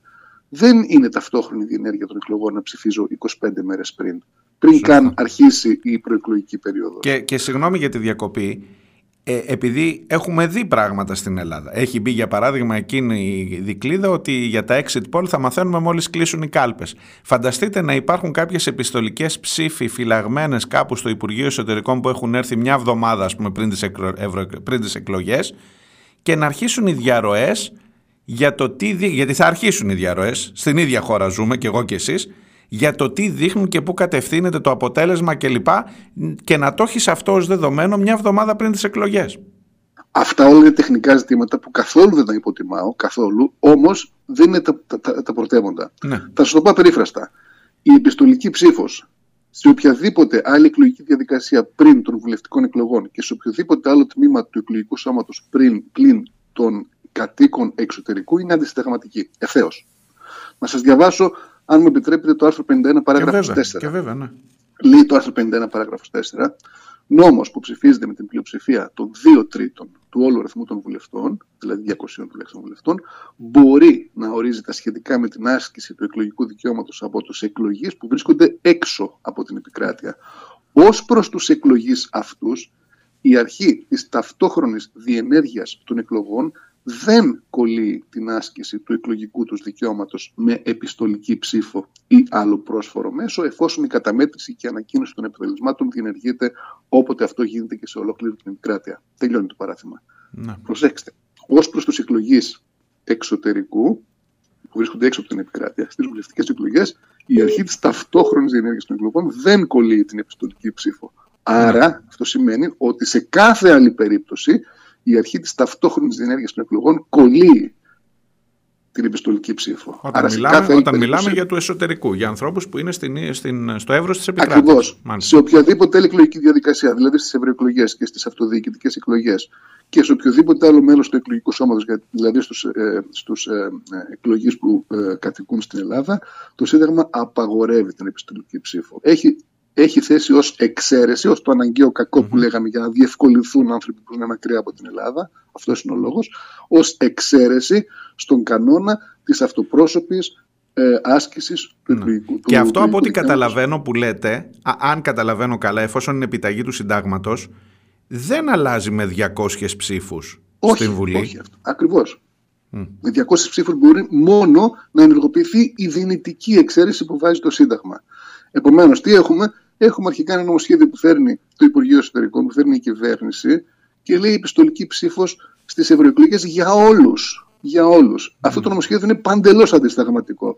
Έχουμε το τραγικό, το εξωφρενικό, το, το αχαρακτήριστο. Δεν μπορώ να το χαρακτηρίσω πραγματικά τα δύο μεγαλύτερα κόμματα της αντιπολίτευσης να, να υπερψηφίζουν επί της αρχής αυτό το παντελώς αντισταγματικό νομοσχέδιο, έτσι, και ε, adding, ε, πώς λένε οι γλωσσάξονες, adding ε, insult to injury, ε, προσθέτοντας δηλαδή στην προσβολή άλλη μια προσβολή, Ναι. έρχεται μια ε, τροπολογία ε, βραδινή που λέει μια που συμφωνείτε στο αντισυνταγματικό ε, εκλογικό δικαίωμα με επιστολική ψήφο, ας το επεκτείνουμε και στις βουλευτικές εκλογές. Αυτό τώρα Ε, είναι, κύριε, Καθηγητά, είναι, κύριε καθηγητά, είναι, είναι ένα τρικ. Είναι, δηλαδή χρειάζεται μια κυβερνητική πλειοψηφία να καταφύγει. Και σας ρωτώ, ξέρω ότι έχετε υπάρξει και γενικός γραμματέας κυβέρνησης και θέλω Ναι. και, και, το, τε- και το τεχνοκρατικό κομμάτι. Δηλαδή παίζουμε με τους θεσμούς. Ε, πήρα δηλαδή την, επί της αρχής συμφωνία σου και μετά λέω έλα μωρέ δεν θα το καταλάβει. Ή εν πάση περιπτώσει μου φαίνεται λιγάκι αστείο δεν ξέρω. Δηλαδή ε, είναι μεν τραγικό για το πώς λειτουργεί η δημοκρατία αλλά μου φαίνεται και λίγο αστείο ή εν πάση περιπτώσει φτηνό. Δεν, δεν ξέρω ποιο χαρακτηρισμό θα, θα χρησιμοποιήσετε εσείς. Κοιτάξτε, εδώ πραγματικά εγώ δεν μπορώ να κάνω υποθέσεις γιατί δεν μπορώ να γνωρίζω ότι πώς σκέφτεται η κυβέρνηση όταν νομοθετεί. Είναι μια υπόθεση που μπορεί να γίνει πράγματι αυτό που λέτε, ότι αφού είδαν ότι υπάρχει ε, βεπίφορο έδαφος από, την, από τα μεγάλα κόμματα της αντιπολίτευσης, είπαν γιατί όχι, αν μην αξιοποιήσουμε το momentum. Υπάρχει και μια άλλη σκέψη που μπορεί να κάνει κανείς, ότι συνειδητοποίησαν κάποια στιγμή από τις αντιδράσεις και από την ένσταση αντισταγματικότητας που υπέβαλε το Κομμουνιστικό Κόμμα Ελλάδος ε, ε, ότι έχει σοβαρό ζήτημα αντισταγματικότητας στο ε, νομοσχέδιο ε, για την ψήφο στις ευρωεκλογές και θέλουν να προσθέσουν την ε, επιστολική ψήφο για τις βουλευτικές και τους κατοίκους του εξωτερικού ε, για το οποίο δεν υπάρχει συνταγματικό κόλλημα επί της ουσίας υπάρχει όμως σοβαρότατη συνταγματική απρέπεια επί της διαδικασίας. Ναι. Ε, ένα τόσο μείζον θέμα Ε, βέβαια, ε, ε, για το βέβαια. οποίο το Σύνταγμα απαιτεί τα δύο τρίτα το- της Βουλής, δηλαδή διακομματική συνένεση, δεν μπορεί ποτέ να έρθει με τροπολονι- τροπολογία. Έλατε, έλατε. Με τροπολογίες διοικούμε- διοικείται αργά μια το χώρα. απόγευμα. Ναι, ναι, ναι. Έτσι, είναι, είναι δηλαδή τραγικό. Το Κύριε επόμενο καθηγητά, ποιο εγώ είναι; θέλω να σας ρωτήσω όμως κάτι. Υπάρχει ένα αφήγημα από την κυβέρνηση το οποίο νομίζω πατάει σε μια σωστή βάση, κάτι το οποίο το υποστήριξε και η αριστερά με πολύ μεγάλο στένος και το υποστηρίζει. Πρέπει να αυξηθεί ο αριθμός των ανθρώπων που φτάνουν με οποιονδήποτε τρόπο να ψηφίσουν. Πρέπει να αντιμετωπίσουμε τον μεγάλο κίνδυνο της αποχής. Εκεί πάνω εδράζεται όλο αυτό το νομοσχέδιο και ρωτώ αν έχουμε πραγματικούς τρόπους ή άλλους τρόπους, ειδική εκλογική κατάλογη για φοιτητές, όπως έχουμε για στρατιωτικούς, ειδική εκλογική κατάλογη για εργαζόμενους στα νησιά, αν οι εκλογές γίνονται καλοκαίρι. Υπάρχουν και άλλες προτάσεις που έχουν κατατεθεί και τις οποίες φαίνεται να μην τις ακούει η κυβέρνηση. η τεράστια αποχή και η απάθεια η πολιτική που υπάρχει στο εκλογικό σώμα είναι ένα από τα μεγαλύτερα προβλήματα της δημοκρατίας. Δεν υπάρχει δημοκρατία χωρίς πολίτες που ενδιαφέρονται. Ε, άρα ο σκοπός ο οποίος προβάλλεται προφανώς είναι αγαθός. Ναι, όλοι θέλουμε να αυξηθεί η συμμετοχή. Το θέμα ότι ο τρόπος αυτός με την επιστολική ψήφο λειτουργεί στην ακριβώς αντίθετη περίπτωση, ε, κατεύθυνση. Δηλαδή η επιστολική ψήφος μας κάνει να σκεφτόμαστε, έλα μωρέ τι είναι τώρα οι εκλογές, τι- ένα φακελάκι είναι που μπορούμε να το στείλουμε από ένα ταχυδρομείο, σιγά, δεν έγινε τίποτα. Ε, απαξιώνει ακόμα περισσότερο την εκλογική διαδικασία. Τρόποι υπάρχουν, έχουν προταθεί. Ε, δεν έχει προταθεί ίσως, πρόσφατα ε, έκανε μια παρέμβαση ο, ο συνάδελφος ο Δημήτρης Χριστόπουλος, πολύ σημαντική. Ε, το βασικό είναι ότι πρέπει επιτέλους να απαλλαγούμε από αυτή την ε, στρέβλωση που διαχρονικά μας ταλανίζει των ετεροδημοτών. Πρέπει να είσαι δημότης εκεί Ναι. όπου κατοικείς. Τελεία. Αν γίνει αυτό, εκεί όπου κατοικείς έστω και προσωρινά, έστω για μισό χρόνο ή για ένα χρόνο, αν έχεις ε- εγκατασταθεί για οποιοδήποτε λόγο, για δουλειά ή για οποιοδήποτε άλλο λόγο, Να ψηφίζεις εκεί. Αυτό είναι το πρώτο. Για, για να λυθεί και το ζήτημα, καταλαβαίνω ότι εννοείται, να λυθεί το ζήτημα και του ότι δεν μπορώ να είσαι στην Σαντορίνη που δουλεύεις το καλοκαίρι, να είσαι δημότης ε, Καβάλας και να πρέπει να σου στείλω τα ψηφοδέλτια με τους υποψήφιους βουλευτές του νομού Καβάλας στη Σαντορίνη. Ναι, έχει μια πρακτική δυσκολία. Είναι, είναι Ακριβώς. σαφές αυτό. Ακριβώς.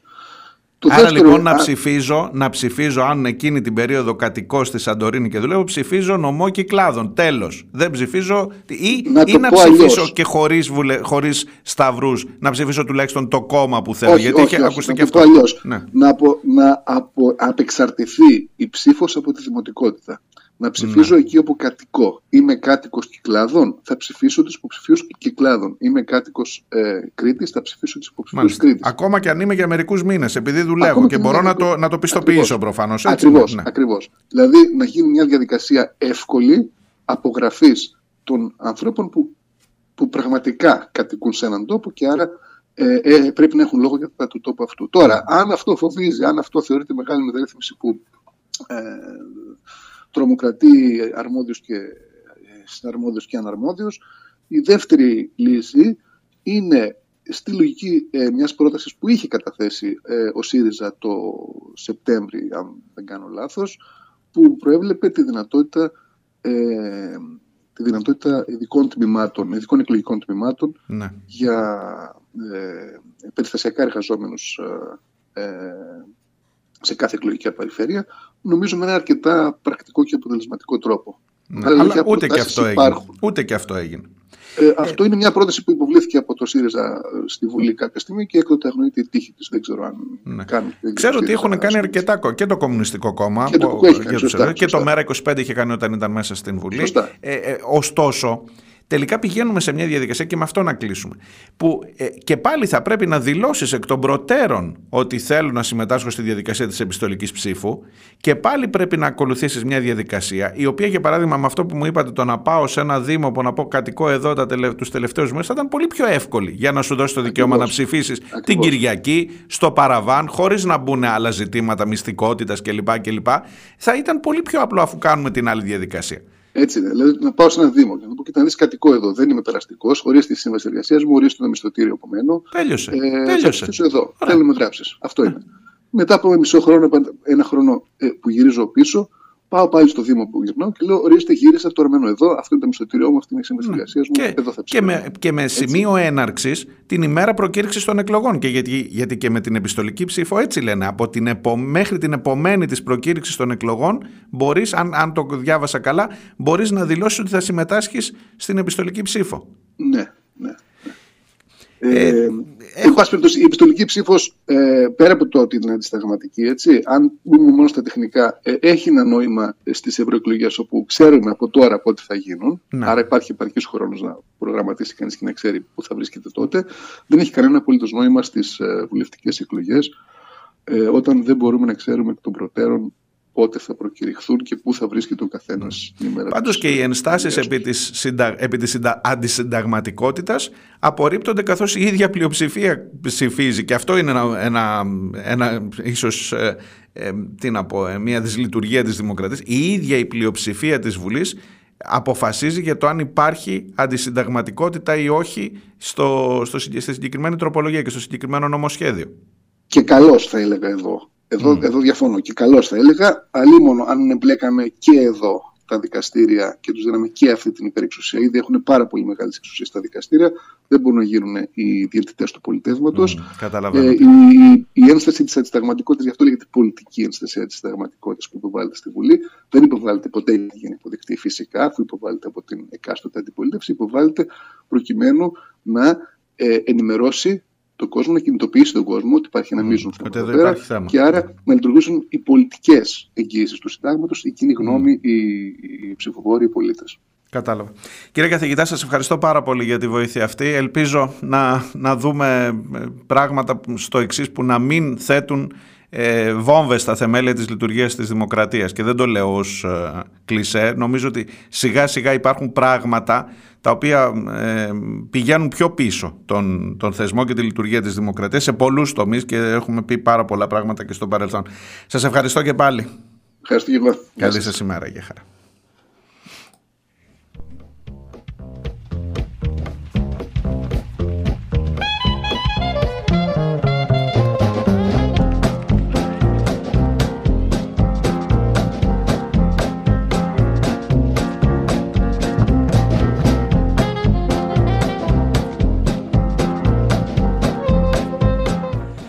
Ήταν ο κύριος Ακρίτας Καϊδατζής, είναι αναπληρωτής καθηγητής συνταγματικού δικαίου στο Αριστοτέλειο Πανεπιστήμιο Θεσσαλονίκης. Ε, μας έχει βοηθήσει πολλές φορές να καταλάβουμε πράγματα που έχουν να κάνουν με τις συνταγματικές επιταγές και πώς αυτές ε, αμφισβητούνται, ναρκοθετούνται, βάλτε όποια, όποιο ρήμα θέλετε από τις κυβερνητικές ε, αποφάσεις.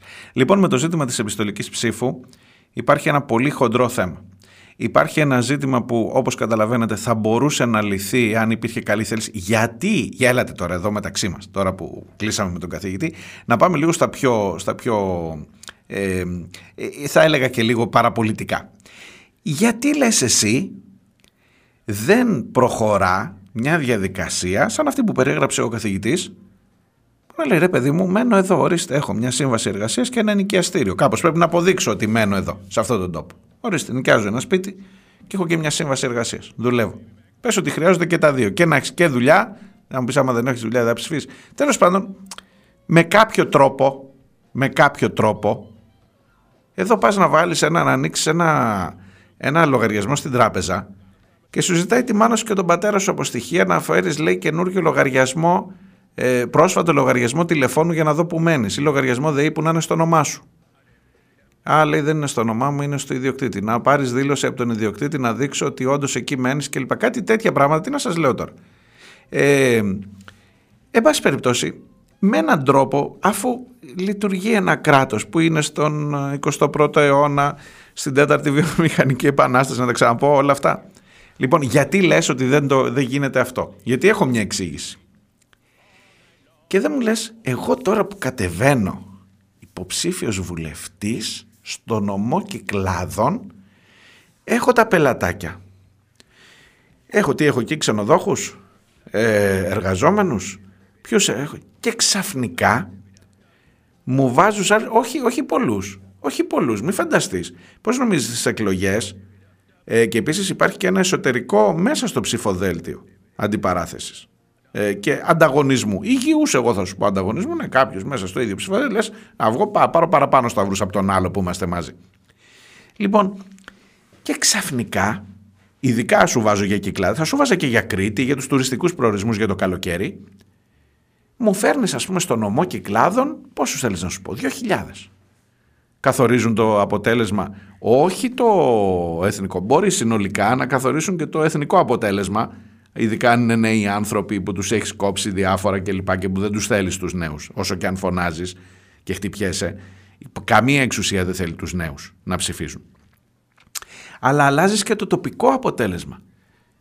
Πού τους ξέρω εγώ αυτούς ρε εσύ, αυτοί από ποιο σόι είναι, πού θα πάω να βρω εγώ το σόι του εργαζόμενου τάδε που ήρθε από την Καβάλα που λέγαμε πριν για να βάλω να του πω ρε εσύ ψήφισες στο ψηφοδέλτιο ενώ στο άλλο έχω μια συναλλαγή έχω έναν τρόπο, έχω ένα συστηματάκι που δουλεύει ξαφνικά μου φέρεις δύο ανθρώπους πώς θα τους βρω εγώ να τους επηρεάσω αυτούς; 2.000 ανθρώπους 3.000 λέω εγώ ρε παιδί μου βάλε τώρα σε κάθε νομό καταλαβαίνεις τι, ε, τι δυνάμεις αντιστέκονται σε μια τέτοιου είδους λύση. Γιατί τον ε, αυτό τον θέλω εκτός από ψηφοφόρο, τον θέλω και πελατάκι. Πρέπει να βγάλει συγκεκριμένους βουλευτές. Πρέπει να διαλέξει. Άσε που μπορεί να σου πει και μπορεί και εκεί να έχει ένα δίκιο.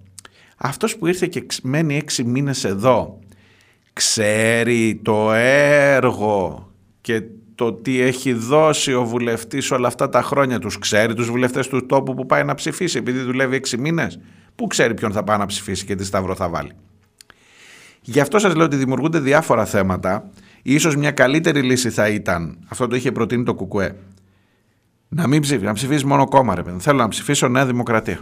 Εντάξει, θέλω να ψηφίσω Πασόκ, ΣΥΡΙΖΑ, Κουκουέ, ό,τι θέλεις και να είναι σαν να ψηφίζεις στο επικρατείας. Να μην σου πω να προσμετρώνται και στο επικρατείας από ειδικά εκλογικά τμήματα και να τελειώνει η υπόθεση, αλλά τουλάχιστον να έχει τη δυνατότητα να ψηφίσει. Και να αφήσουμε στην άκρη τους βουλευτές κλπ. Να μην παραπονιούνται και αυτοί ότι αλλάζει η σύνθεση και κάποιος είχε πιο καλή πρόσβαση κλπ. ή βρήκε τα στοιχεία τους και τους έστειλε mail κλπ. όταν πήγε και θα αρχίσουν να γίνονται διάφορα. Να πας στο Δήμο και να πεις: Για δώσε μου αυτούς που ήρθαν εδώ, έχεις στοιχεία Πού μένουν αυτοί να πάω να, να στείλω τον, τον Χαμάλη να, να βάλει να ρίξει τις κάρτες από κάτω κλπ. Άσε τώρα σου λέω μεγάλη, μεγάλη ιστορία το θέμα εκλογές. Πάντως η επιστολική ψήφος δεν λύνει τα προβλήματα αυτά. Ελπίζω τουλάχιστον από τη συζήτηση αυτή και με τον κύριο Κεδατζή και συνολικότερα να είναι αυτό κατανοητό. Δεν λύνει τα προβλήματα αυτά. Αντιθέτως βάζει άλλα προβλήματα και ως προς τη μυστικότητα, τα ακούσατε, μην τα ξαναλέω τώρα, αυτά που είπε ο κύριος καθηγητής.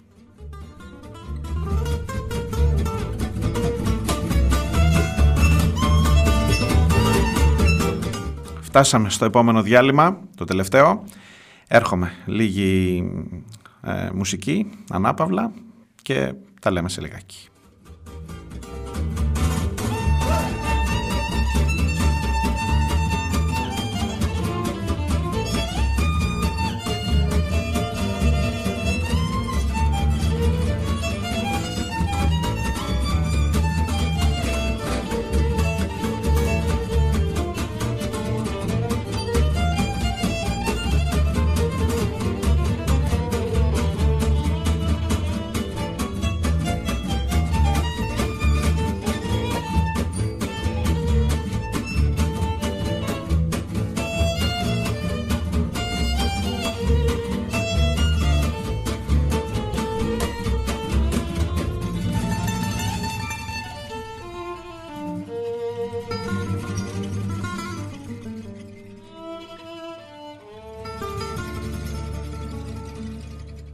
Ακούτε πίσω σελίδες, τελευταίο μέρος για σήμερα. Η επόμενη μας ε, κατεύθυνση, πορεία, μας βγάζει στον ε, Βόλο.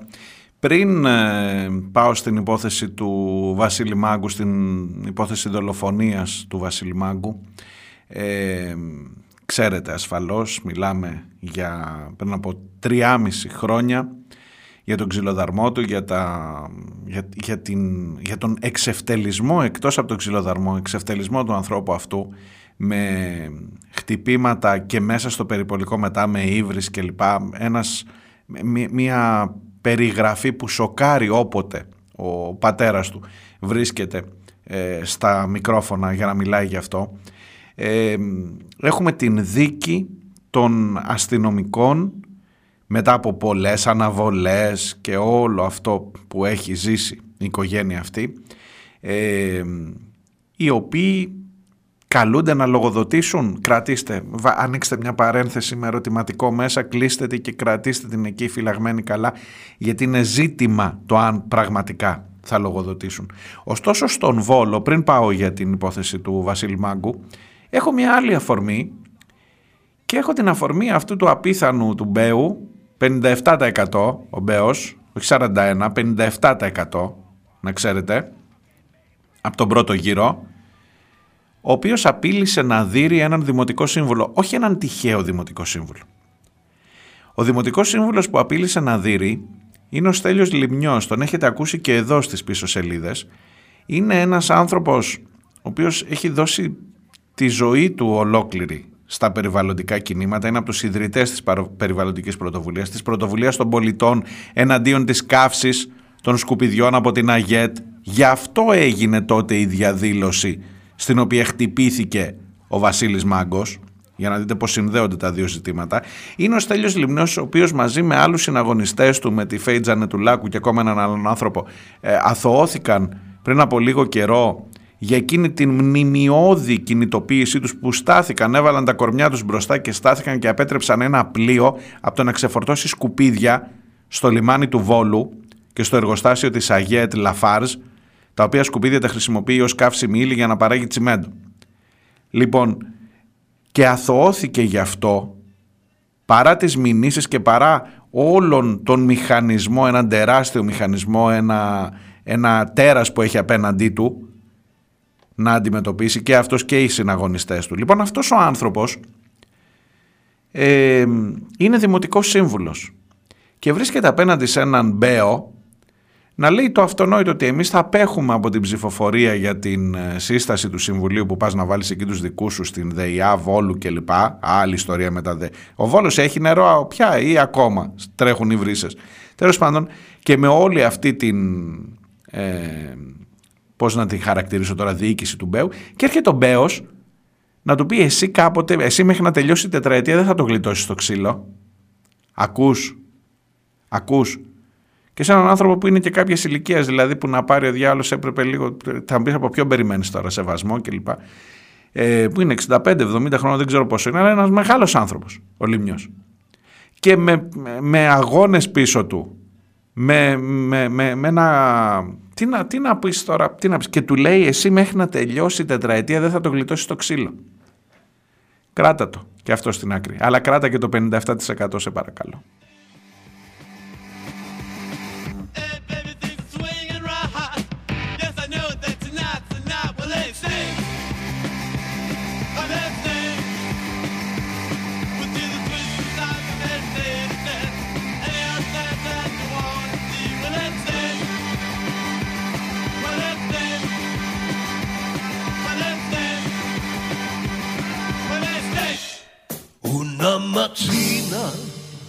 Mi sono svegliato.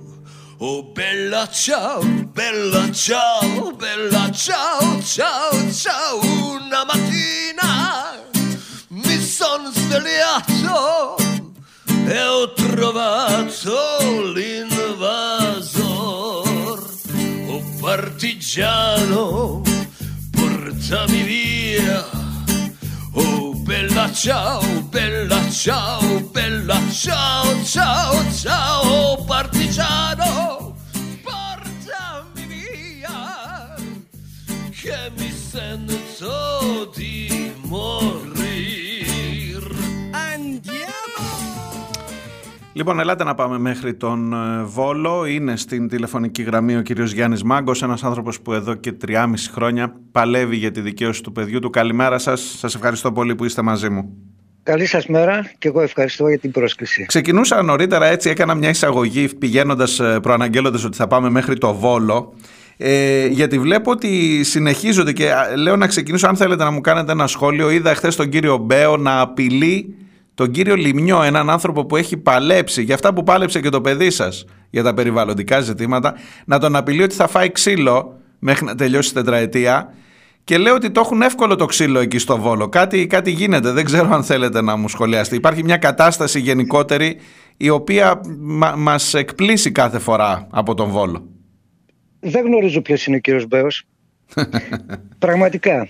Ε, γνωρίζω ότι ε, κάποιος με το ίδιο όνομα είναι δήμαρχος Βόλου και βλέπω αυτή την ικτρή εικόνα που έχει η πόλη του Βόλου εδώ και ε, χρόνια, τα τελευταία χρόνια. Αλλά δυστυχώς αυτή είναι η εικόνα όμως. Δυστυχώς. Ένα επίπεδο πεζό κυριαρχεί στην πόλη. Στις αρχές της πόλης. Ακριβώς. Λοιπόν, να έρθω στην υπόθεση του παιδιού σας. Καταρχάς, υπάρχει ένα διαδικαστικό ζήτημα. Είχαμε κανονίσει να μιλήσουμε σήμερα γιατί επρόκειτο να είναι αύριο η δίκη. Αυτό, είχαμε, αυτό ξέραμε, αυτό γράψαμε Ναι. οι δημοσιογράφοι. Υπήρξε κάποια αλλαγή. Ναι, ε, ανθρώπινο λάθος είναι. Δεν είναι τίποτα. Α, Ναι. ο- η πρόεδρος είπε ότι το δικαστήριο θα γίνει 24 Ιανουαρίου. Η γραμματέας κατά λάθος έγραψε 26. Είναι ζητήματα τα οποία συμβαίνουν. Δεν υπάρχει τίποτα άλλο. Ωραία, ε, δεν πάει ανάμεσα το μυαλό τίποτα. μας στο Όχι, όχι, κακό όχι. σε αυτό. Όχι, Εντάξει, όχι, α- αν, όχι, και, όχι. αν και έχουμε δει πολλά πράγματα και γι' αυτό θέλω Εντάξει, να έρθω. Δεν θέλω να φτάσω μέχρι Όχι, εκεί. Είναι όχι, πιο όχι. σοβαρά στα οποία μπορεί να Βεβαίως. φτάσει το μυαλό μου, όχι αυτό. εκεί στα σοβαρά θέλω να έρθω. Λοιπόν, τριάμιση χρόνια μετά, η μνήμη του παιδιού σας, η οικογένειά σας ζητά δικαίωση. Ναι. Η, η διαδικασία που ακολουθείτε στο δικαστήριο πιστεύετε ότι θα, θα οδηγήσει σε αυτή την κατεύθυνση; Έχετε ε, τα θέματα που μπαίνουν αυτή τη στιγμή, οι κατηγορίες που αντιμετωπίζουν οι άνθρωποι αυτοί είναι ικανές για να φέρουν την πολυπόθητη αυτή δικαίωση; Όχι. Όχι, δεν, δεν θα έρθει δικαίωση κατά αυτόν τον τρόπο. Και να σας πω γιατί. Να πάρω λίγο την υπόθεση από την αρχή. Βεβαίως. Το παιδί μου το σκότωσαν στο ξύλο αστυνομικοί υπάλληλοι του Υπουργείου Προστασίας του Πολίτη χωρίς κανέναν απολύτως λόγο. Εκείνη την ημέρα, μάλλον να το πω αλλιώς, την προηγούμενη ημέρα στις 13 Ιουνίου του 2020 έγινε μια τεράστια πορεία ε, από την πόλη του Βόλου προς το εργοστάσιο της Λαφάρτς γιατί η Λαφάρτς γνωστό και η σκουπίδια και ο καρκίνος και ο θάνατος πλανάται πάνω από την πόλη μας όπως τα έγραφε και το παιδί μου στην καταγγελία του. Συνελήφθησαν εκείνη την ημέρα δύο άτομα και την επόμενη περνούσαν αυτόφορο. Την ώρα που τελείωσε η διαδικασία του αυτόφορο περνούσε το παιδί μου απ' έξω. Και μόλις είδε και κατάλαβε τον έπνιξε το δίκαιο του όπως έγραψε το παιδί μου στην καταγγελία του και έτρεξε να διαμαρτυρηθεί. Τώρα εγώ σας καλώ και εσάς και τους ακροατές σας να μπουν αν γίνεται έτσι με έναν τρόπο στη δική μου τη θέση. Πέφτουν πάνω στο παιδί μου χωρίς λόγο και τον χτυπάνε. Τον σκοτώνουν στο ξύλο. Και το λέω αυτό γιατί είμαι ο- ο πατέρας του παιδιού αφενός, αλλά απ' την άλλη όμως υπάρχουν τα ντοκουμέντα.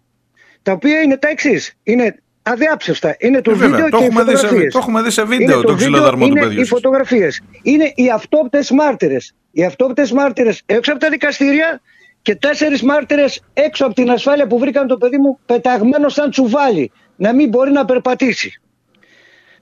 Άλλα ντοκουμέντα. Αποδείχτηκε ότι στο βιβλίο συμβάντων της αστυνομίας αναγράφεται ότι, ότι τίποτα δεν προέκυψε εις βάρος του. Δηλαδή σκότωσαν το παιδί μου στο ξύλο χωρίς αιτία, χωρίς λόγο. Ο λόγος βέβαια ήταν γιατί ήταν στοχοποιημένος. Αλλά αυτό όμως δε- δεν τους δικαιολογεί. Πάμε παρακάτω για να δείτε ε, ε, αυτό που σας είπα, αν είναι δυνατόν να πείτε στη θέση μου. Τα ντοκουμέντα αυτά θα πει κανείς είναι από τη δική σας την πλευρά, εκτός από το βιβλίο συμβάντων της αστυνομίας. Έρχεται το πόρισμα του συνήγορου του πολίτη, το οποίο είναι καταπέλτης εις βάρος των αστυνομικών. Καταπέλτης. Αποδείχτηκε ότι η ΕΔΕ η οποία διεξήχθηκε για το παιδί μου ήταν παροδία. Ήταν μια γελιοποίηση της ελληνικής αστυνομίας. Η ΕΔΕ όλες είναι παροδία. Και δεν είναι μόνο αυτό, δεν είναι μόνο το πόρισμα του συνήγορου του πολίτη, είναι και μια διάταξη της εισαγγελέως εφετών Λάρισας, η οποία βάζει την υπόθεση στην πραγματική της διάσταση. Ότι το παιδί μας το βασάνισαν, το χτύπησαν και το βασάνισαν σε βαθμό κακουργήματος και όχι πλημελήματος, στην οποία έστειλε την υπόθεση ένας φτηνός εισαγγελέας εδώ στο Βόλο. Αυτή είναι η υπόθεση. Με όλα τα ντοκουμέντα. Δεν φωνάζω μόνο γιατί με πνίγει το δίκαιο μου και το συνέστημά μου. Φωνάζω γιατί υπάρχουν ντοκουμέντα στα οποία αποδεικνύεται ότι επιχειρείται μεθόδευση, επιχειρείται συγκάλυψη. Να πέσουν οι αστυνομικοί στα μαχα... Στα μαλακά. Έτσι όμως. Τελικά, τελικά οι κατηγορίες που αντιμετωπίζουν είναι σε βαθμό πλημελήματος. Ακριβώς. Ε, Σε μόνο μέλες. Δηλαδή είναι ένα αστείο.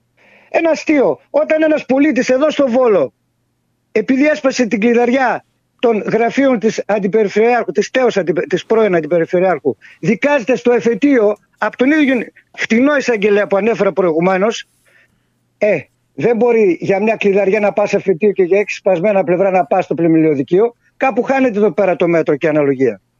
Καταλαβαίνετε. Καταλαβαίνω πάρα πολύ καλά. Καταλαβαίνω επίσης και αυτό είναι θετικό ότι έχετε δίπλα σας ένα κίνημα τους ανθρώπους που υπερασπίστηκε και ο Βασίλειος. Είδα τη μητέρα του Παύλου Φίσα να λέει ότι έχει κάποιες, κάποια κοινά στοιχεία γιατί υπήρχαν και άλλοι αστυνομικοί γύρω-γύρω που έβλεπαν τι γίνεται και δεν Βεβαίως. απέτρεψαν να λέει ότι έχει κοινά στοιχεία με τη δολοφονία του δικού της παιδιού Βλέπω τουλάχιστον έναν κόσμο να κινητοποιείται. Έγινε και μια μεγάλη συγκέντρωση στην Πλατεία Ελευθερίας στο Βόλο το Σάββατο. Και Ναι. δεν ξέρω αν αυτό είναι ενός είδους δικαίωση, όχι από τη δικαιοσύνη φυσικά, τουλάχιστον από την κοινωνία για τον Βασίλειο και για την οικογένειά σας. Φυσικά είναι η δικαίωση. Είναι, μια τε- είναι δικαίωση της κοινωνίας απέναντι στην υπόθεση του Βασίλειου. Και δεν είναι μόνο αυτό. Είναι ότι αυτή τη στιγμή, όπως βλέπετε, βέβαια το κίνημα δείχνει μια τεράστια συμπαράσταση, αμέριστη συμπαράσταση. Προχθές εδώ ήταν άνθρωποι από όλη την Ελλάδα. Από τα Χανιά μέχρι την Κομωτινή.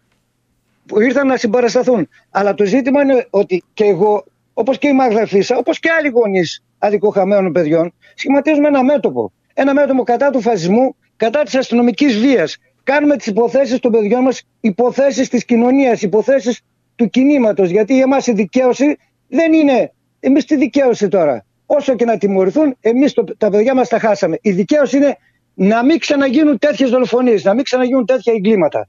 Να σταματήσει επιτέλους αυτή η γάγερνα της ατιμωρησίας. Να σταματήσουν να τους καλύπτουν οι ανωτέρω τους, οι ανώτεροι τους. Γιατί ε, οι αστυνομικοί, ναι μεν ε, ε, χτυπάνε, το παρακάνουν, αλλά εκτελούν διαταγές. Αυτό όμως δεν τους, τους, ίδιους- τους ίδιους δεν τους απαλλάσσει, γιατί και ο, ο Άιχμαν, αν θυμάστε, έλεγε ότι εγώ εντολές Έτσι, εκτελώ. έτσι Όμως, ακριβώς. ήταν εγκληματίας πολέμου όμως ο Άιχμαν, όπως και εδώ πέρα. Αλλά κάποια στιγμή θα πρέπει να σταματήσουν, γιατί η, η ατιμορρησία νομοτελειακά οδήγησε οδηγεί και θα οδηγήσει σε νέες δολοφονίες άδικες. Να σταματήσει επιτέλους αυτό. Οι άνθρωποι Και να αυτοί, βγάζουμε- οι Ναι. άνθρωποι αυτοί, συγγνώμη που σας διακόπτω, παρά, παρακαλώ. την, παρά την ΕΔΕ και παρά υποτίθεται όλη αυτή την, τον πειθαρχικό έλεγχο κλπ. Είναι κανονικά στις θέσεις τους, υπηρετούν στην αστυνομία κανονικότατα, έτσι. Όχι μόνο αυτοί, όλοι οι εγκληματίες αστυνομικοί και το λέω έτσι, με, ε, ξέροντας τι λέω. Γιατί ξέρουμε πολλές υποθέσει. Πρόσφατη υπόθεση του, του Μανιουδάκη στην Κρήτη, όπου η, η, η Βεβαίως. ιατροδικαστική εξέταση αποδεικνύει ότι δεν έπεσε από, κα- από τον 7ο όροφο της πολυκατοικίας όπως αποδεικνύουν τα χτυπήματα. Ε, Δεν έπεσε από το, ε, όπως ήταν όρθιος. Ναι. Δεν, έπρεπε να πέσει από 7ο όροφο, ε, όροφο πολυκατοικίας για να έχει τέτοια Για να έχει χτυπήματα. τέτοιες ζημιές. Έχετε Ε, δίκιο. τώρα, ακριβώς.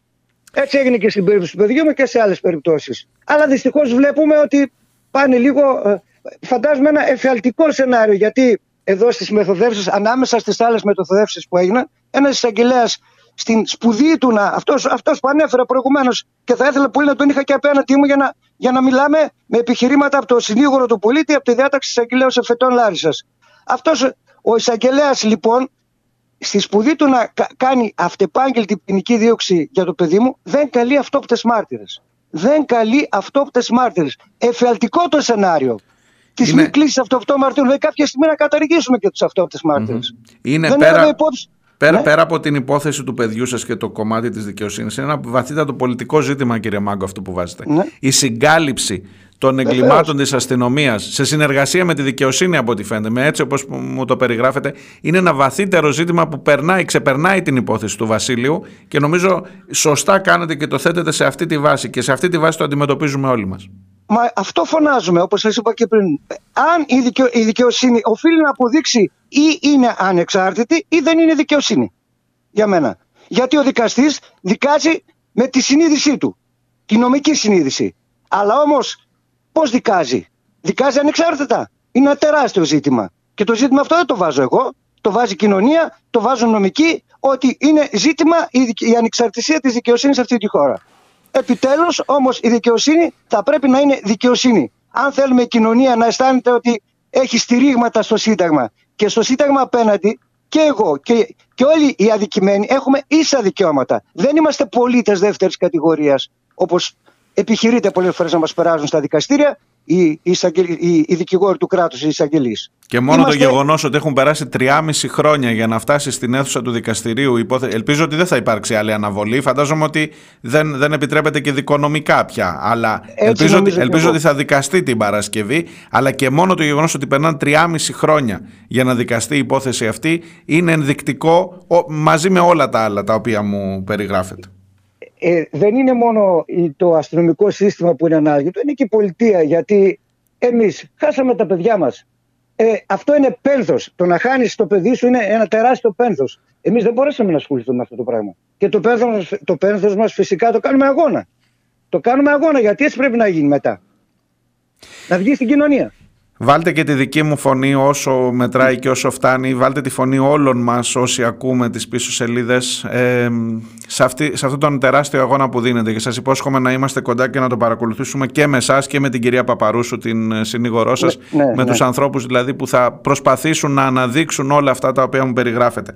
Σας ευχαριστώ. Σας ευχαριστώ. Και εγώ σας ευχαριστώ πολύ. Και κραυγάζω δικαιοσύνη. Επιτέλους δικαιοσύνη σε αυτή τη χώρα. Σας ευχαριστώ. Καλή σας μέρα. Καλησπέρα σας. Καλημέρα σας.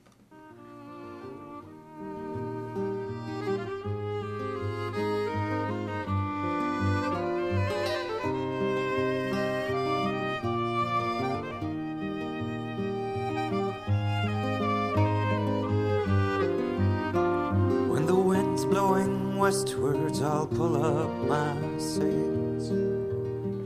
Goodbye, red lights, but the waters they wail. My mistress, the ocean, my mistress, the sea. I hear her calling and breaking for me.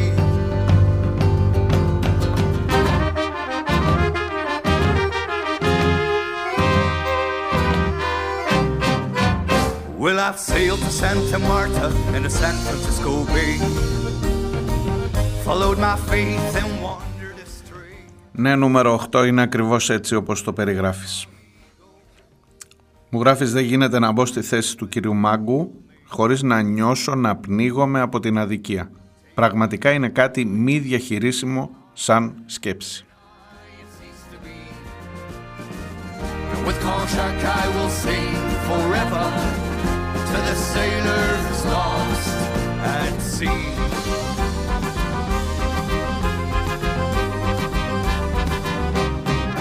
Oh, farewell, my Rosita, found in every town I'm in.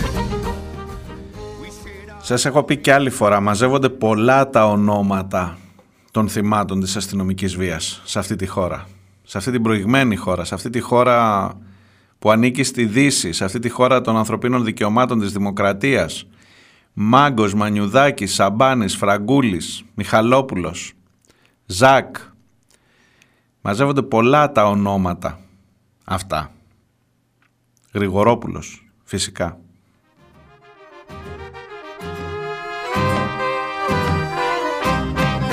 Oh, Amsterdam, you're a bitch built on rotting wooden poles. You sheltered sinners, bastards, and whores, but your waters keep flowing through your sewers and your heart. And out on the oceans on which I embark.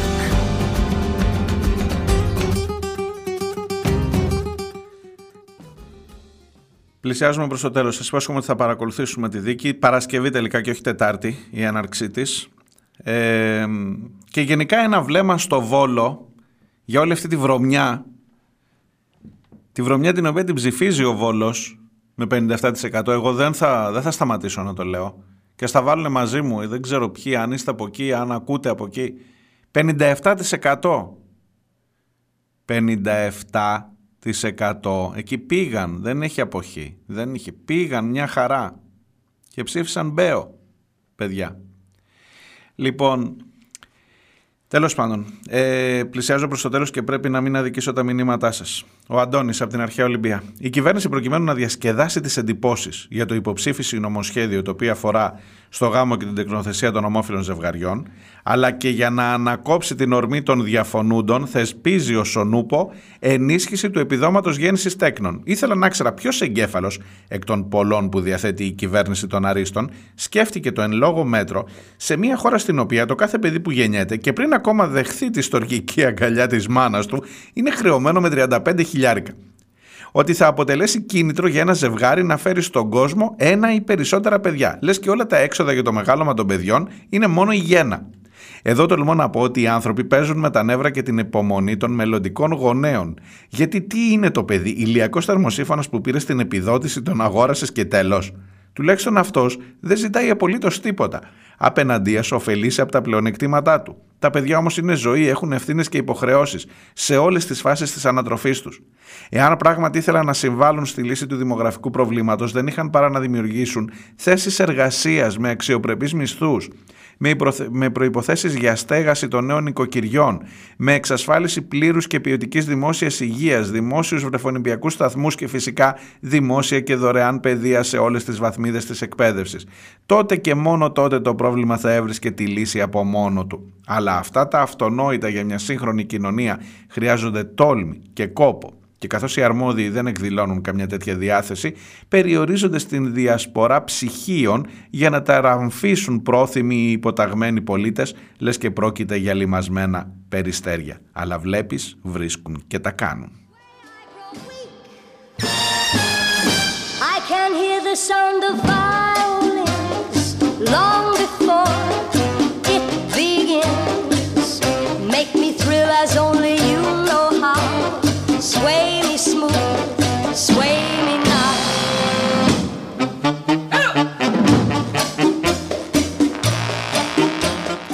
Αντώνη δεν έχω να προσθέσω τίποτα. Ε, η φιλοσοφία του ότι α γέννησες πάρε ένα χιλιάρικο ή δύο χιλιάρικα ή ένα ποσό εν πάση περιπτώσει είναι ακριβώς η λογική του pass. Μπορείς να το ονομάσεις και baby pass, ξέρω εγώ. Ε, και τελειώσαν όλα. Μετά δεν έχεις να, να σκοτιστείς για τίποτα. Μετά πάμε ιδιωτικά. Το χρέος που περιγράφεις, το χρέος, τα χιλιαρικάκια αυτά που κάθε μωρό, μωρό με τη μέρα την ημέρα που γεννιέται, βαρύνεται, άστο.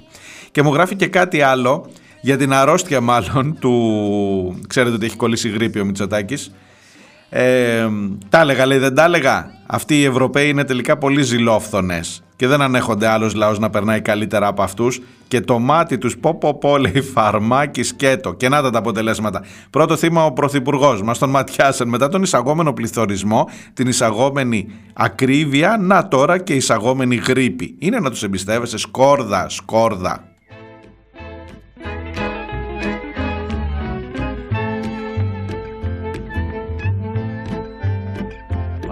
Se asoma alegre el sol sobre los campos del Tala. Μας τον ματιάσατε, μας τον κολλήσατε γρήπη και μας τον στείλατε πίσω.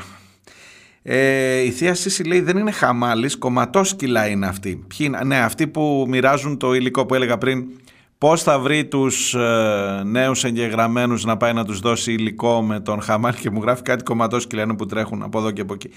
Ε, επίσης, ο guest, το guest μου γράφει Είδα κάποιες αναφορές για pushbacks στο Αιγαίο Παλαιστίνιων προσφύγων από λιμενικό. Ξέρουμε κάποιοι, κάτι.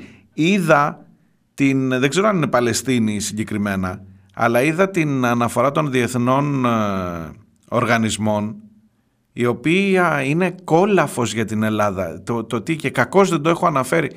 Ε, το- με- με συγκεκριμένες καταγγελίες, δεν έχω χρόνο, αλλά σας υπόσχομαι αύριο να το βάλουμε λίγο περισσότερο στην κουβέντα μας. Για εκείνο το You have not been to Samos, το θυμάστε, τι φασαρία είχε γίνει, ότι αν κάνουμε ή δεν κάνουμε pushbacks, βγαίνουν οι διεθνείς οργανισμοί, καταγράφουν συγκεκριμένες περιπτώσεις. Καταγράφουν συγκεκριμένες περιπτώσεις ακόμα και ανθρώπων που τους πέταξαν στη θάλασσα χωρίς οσίβιο, το λιμενικό, το ελληνικό λιμενικό. Και όλα αυτά υπό το βάρος των 650 νεκρών στην Πύλο με ευθύνη του λιμενικού. Και ο άλλος έχεις να σου λέει μόνο ότι είναι η πιο επιτυχημένη πολιτική ε, για τη μετανάστευση που έρχονται και σου δίνουν και τα εύσημα οι Ευρωπαίοι εκτός από τη γρήπη και να σου λέει you have not been to Samos. Λοιπόν τέλος για σήμερα, ήδη ξέφυγα λίγο από το χρόνο, θα τα πούμε αύριο την ίδια ώρα, να είστε καλά να προσέχετε. Γεια.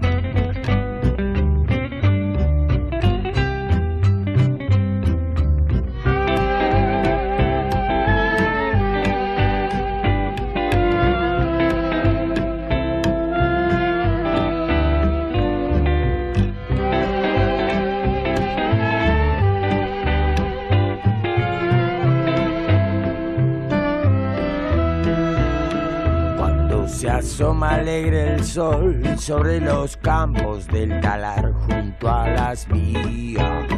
Van los lincheras y al llegar se oye un peón e entonar esta canción.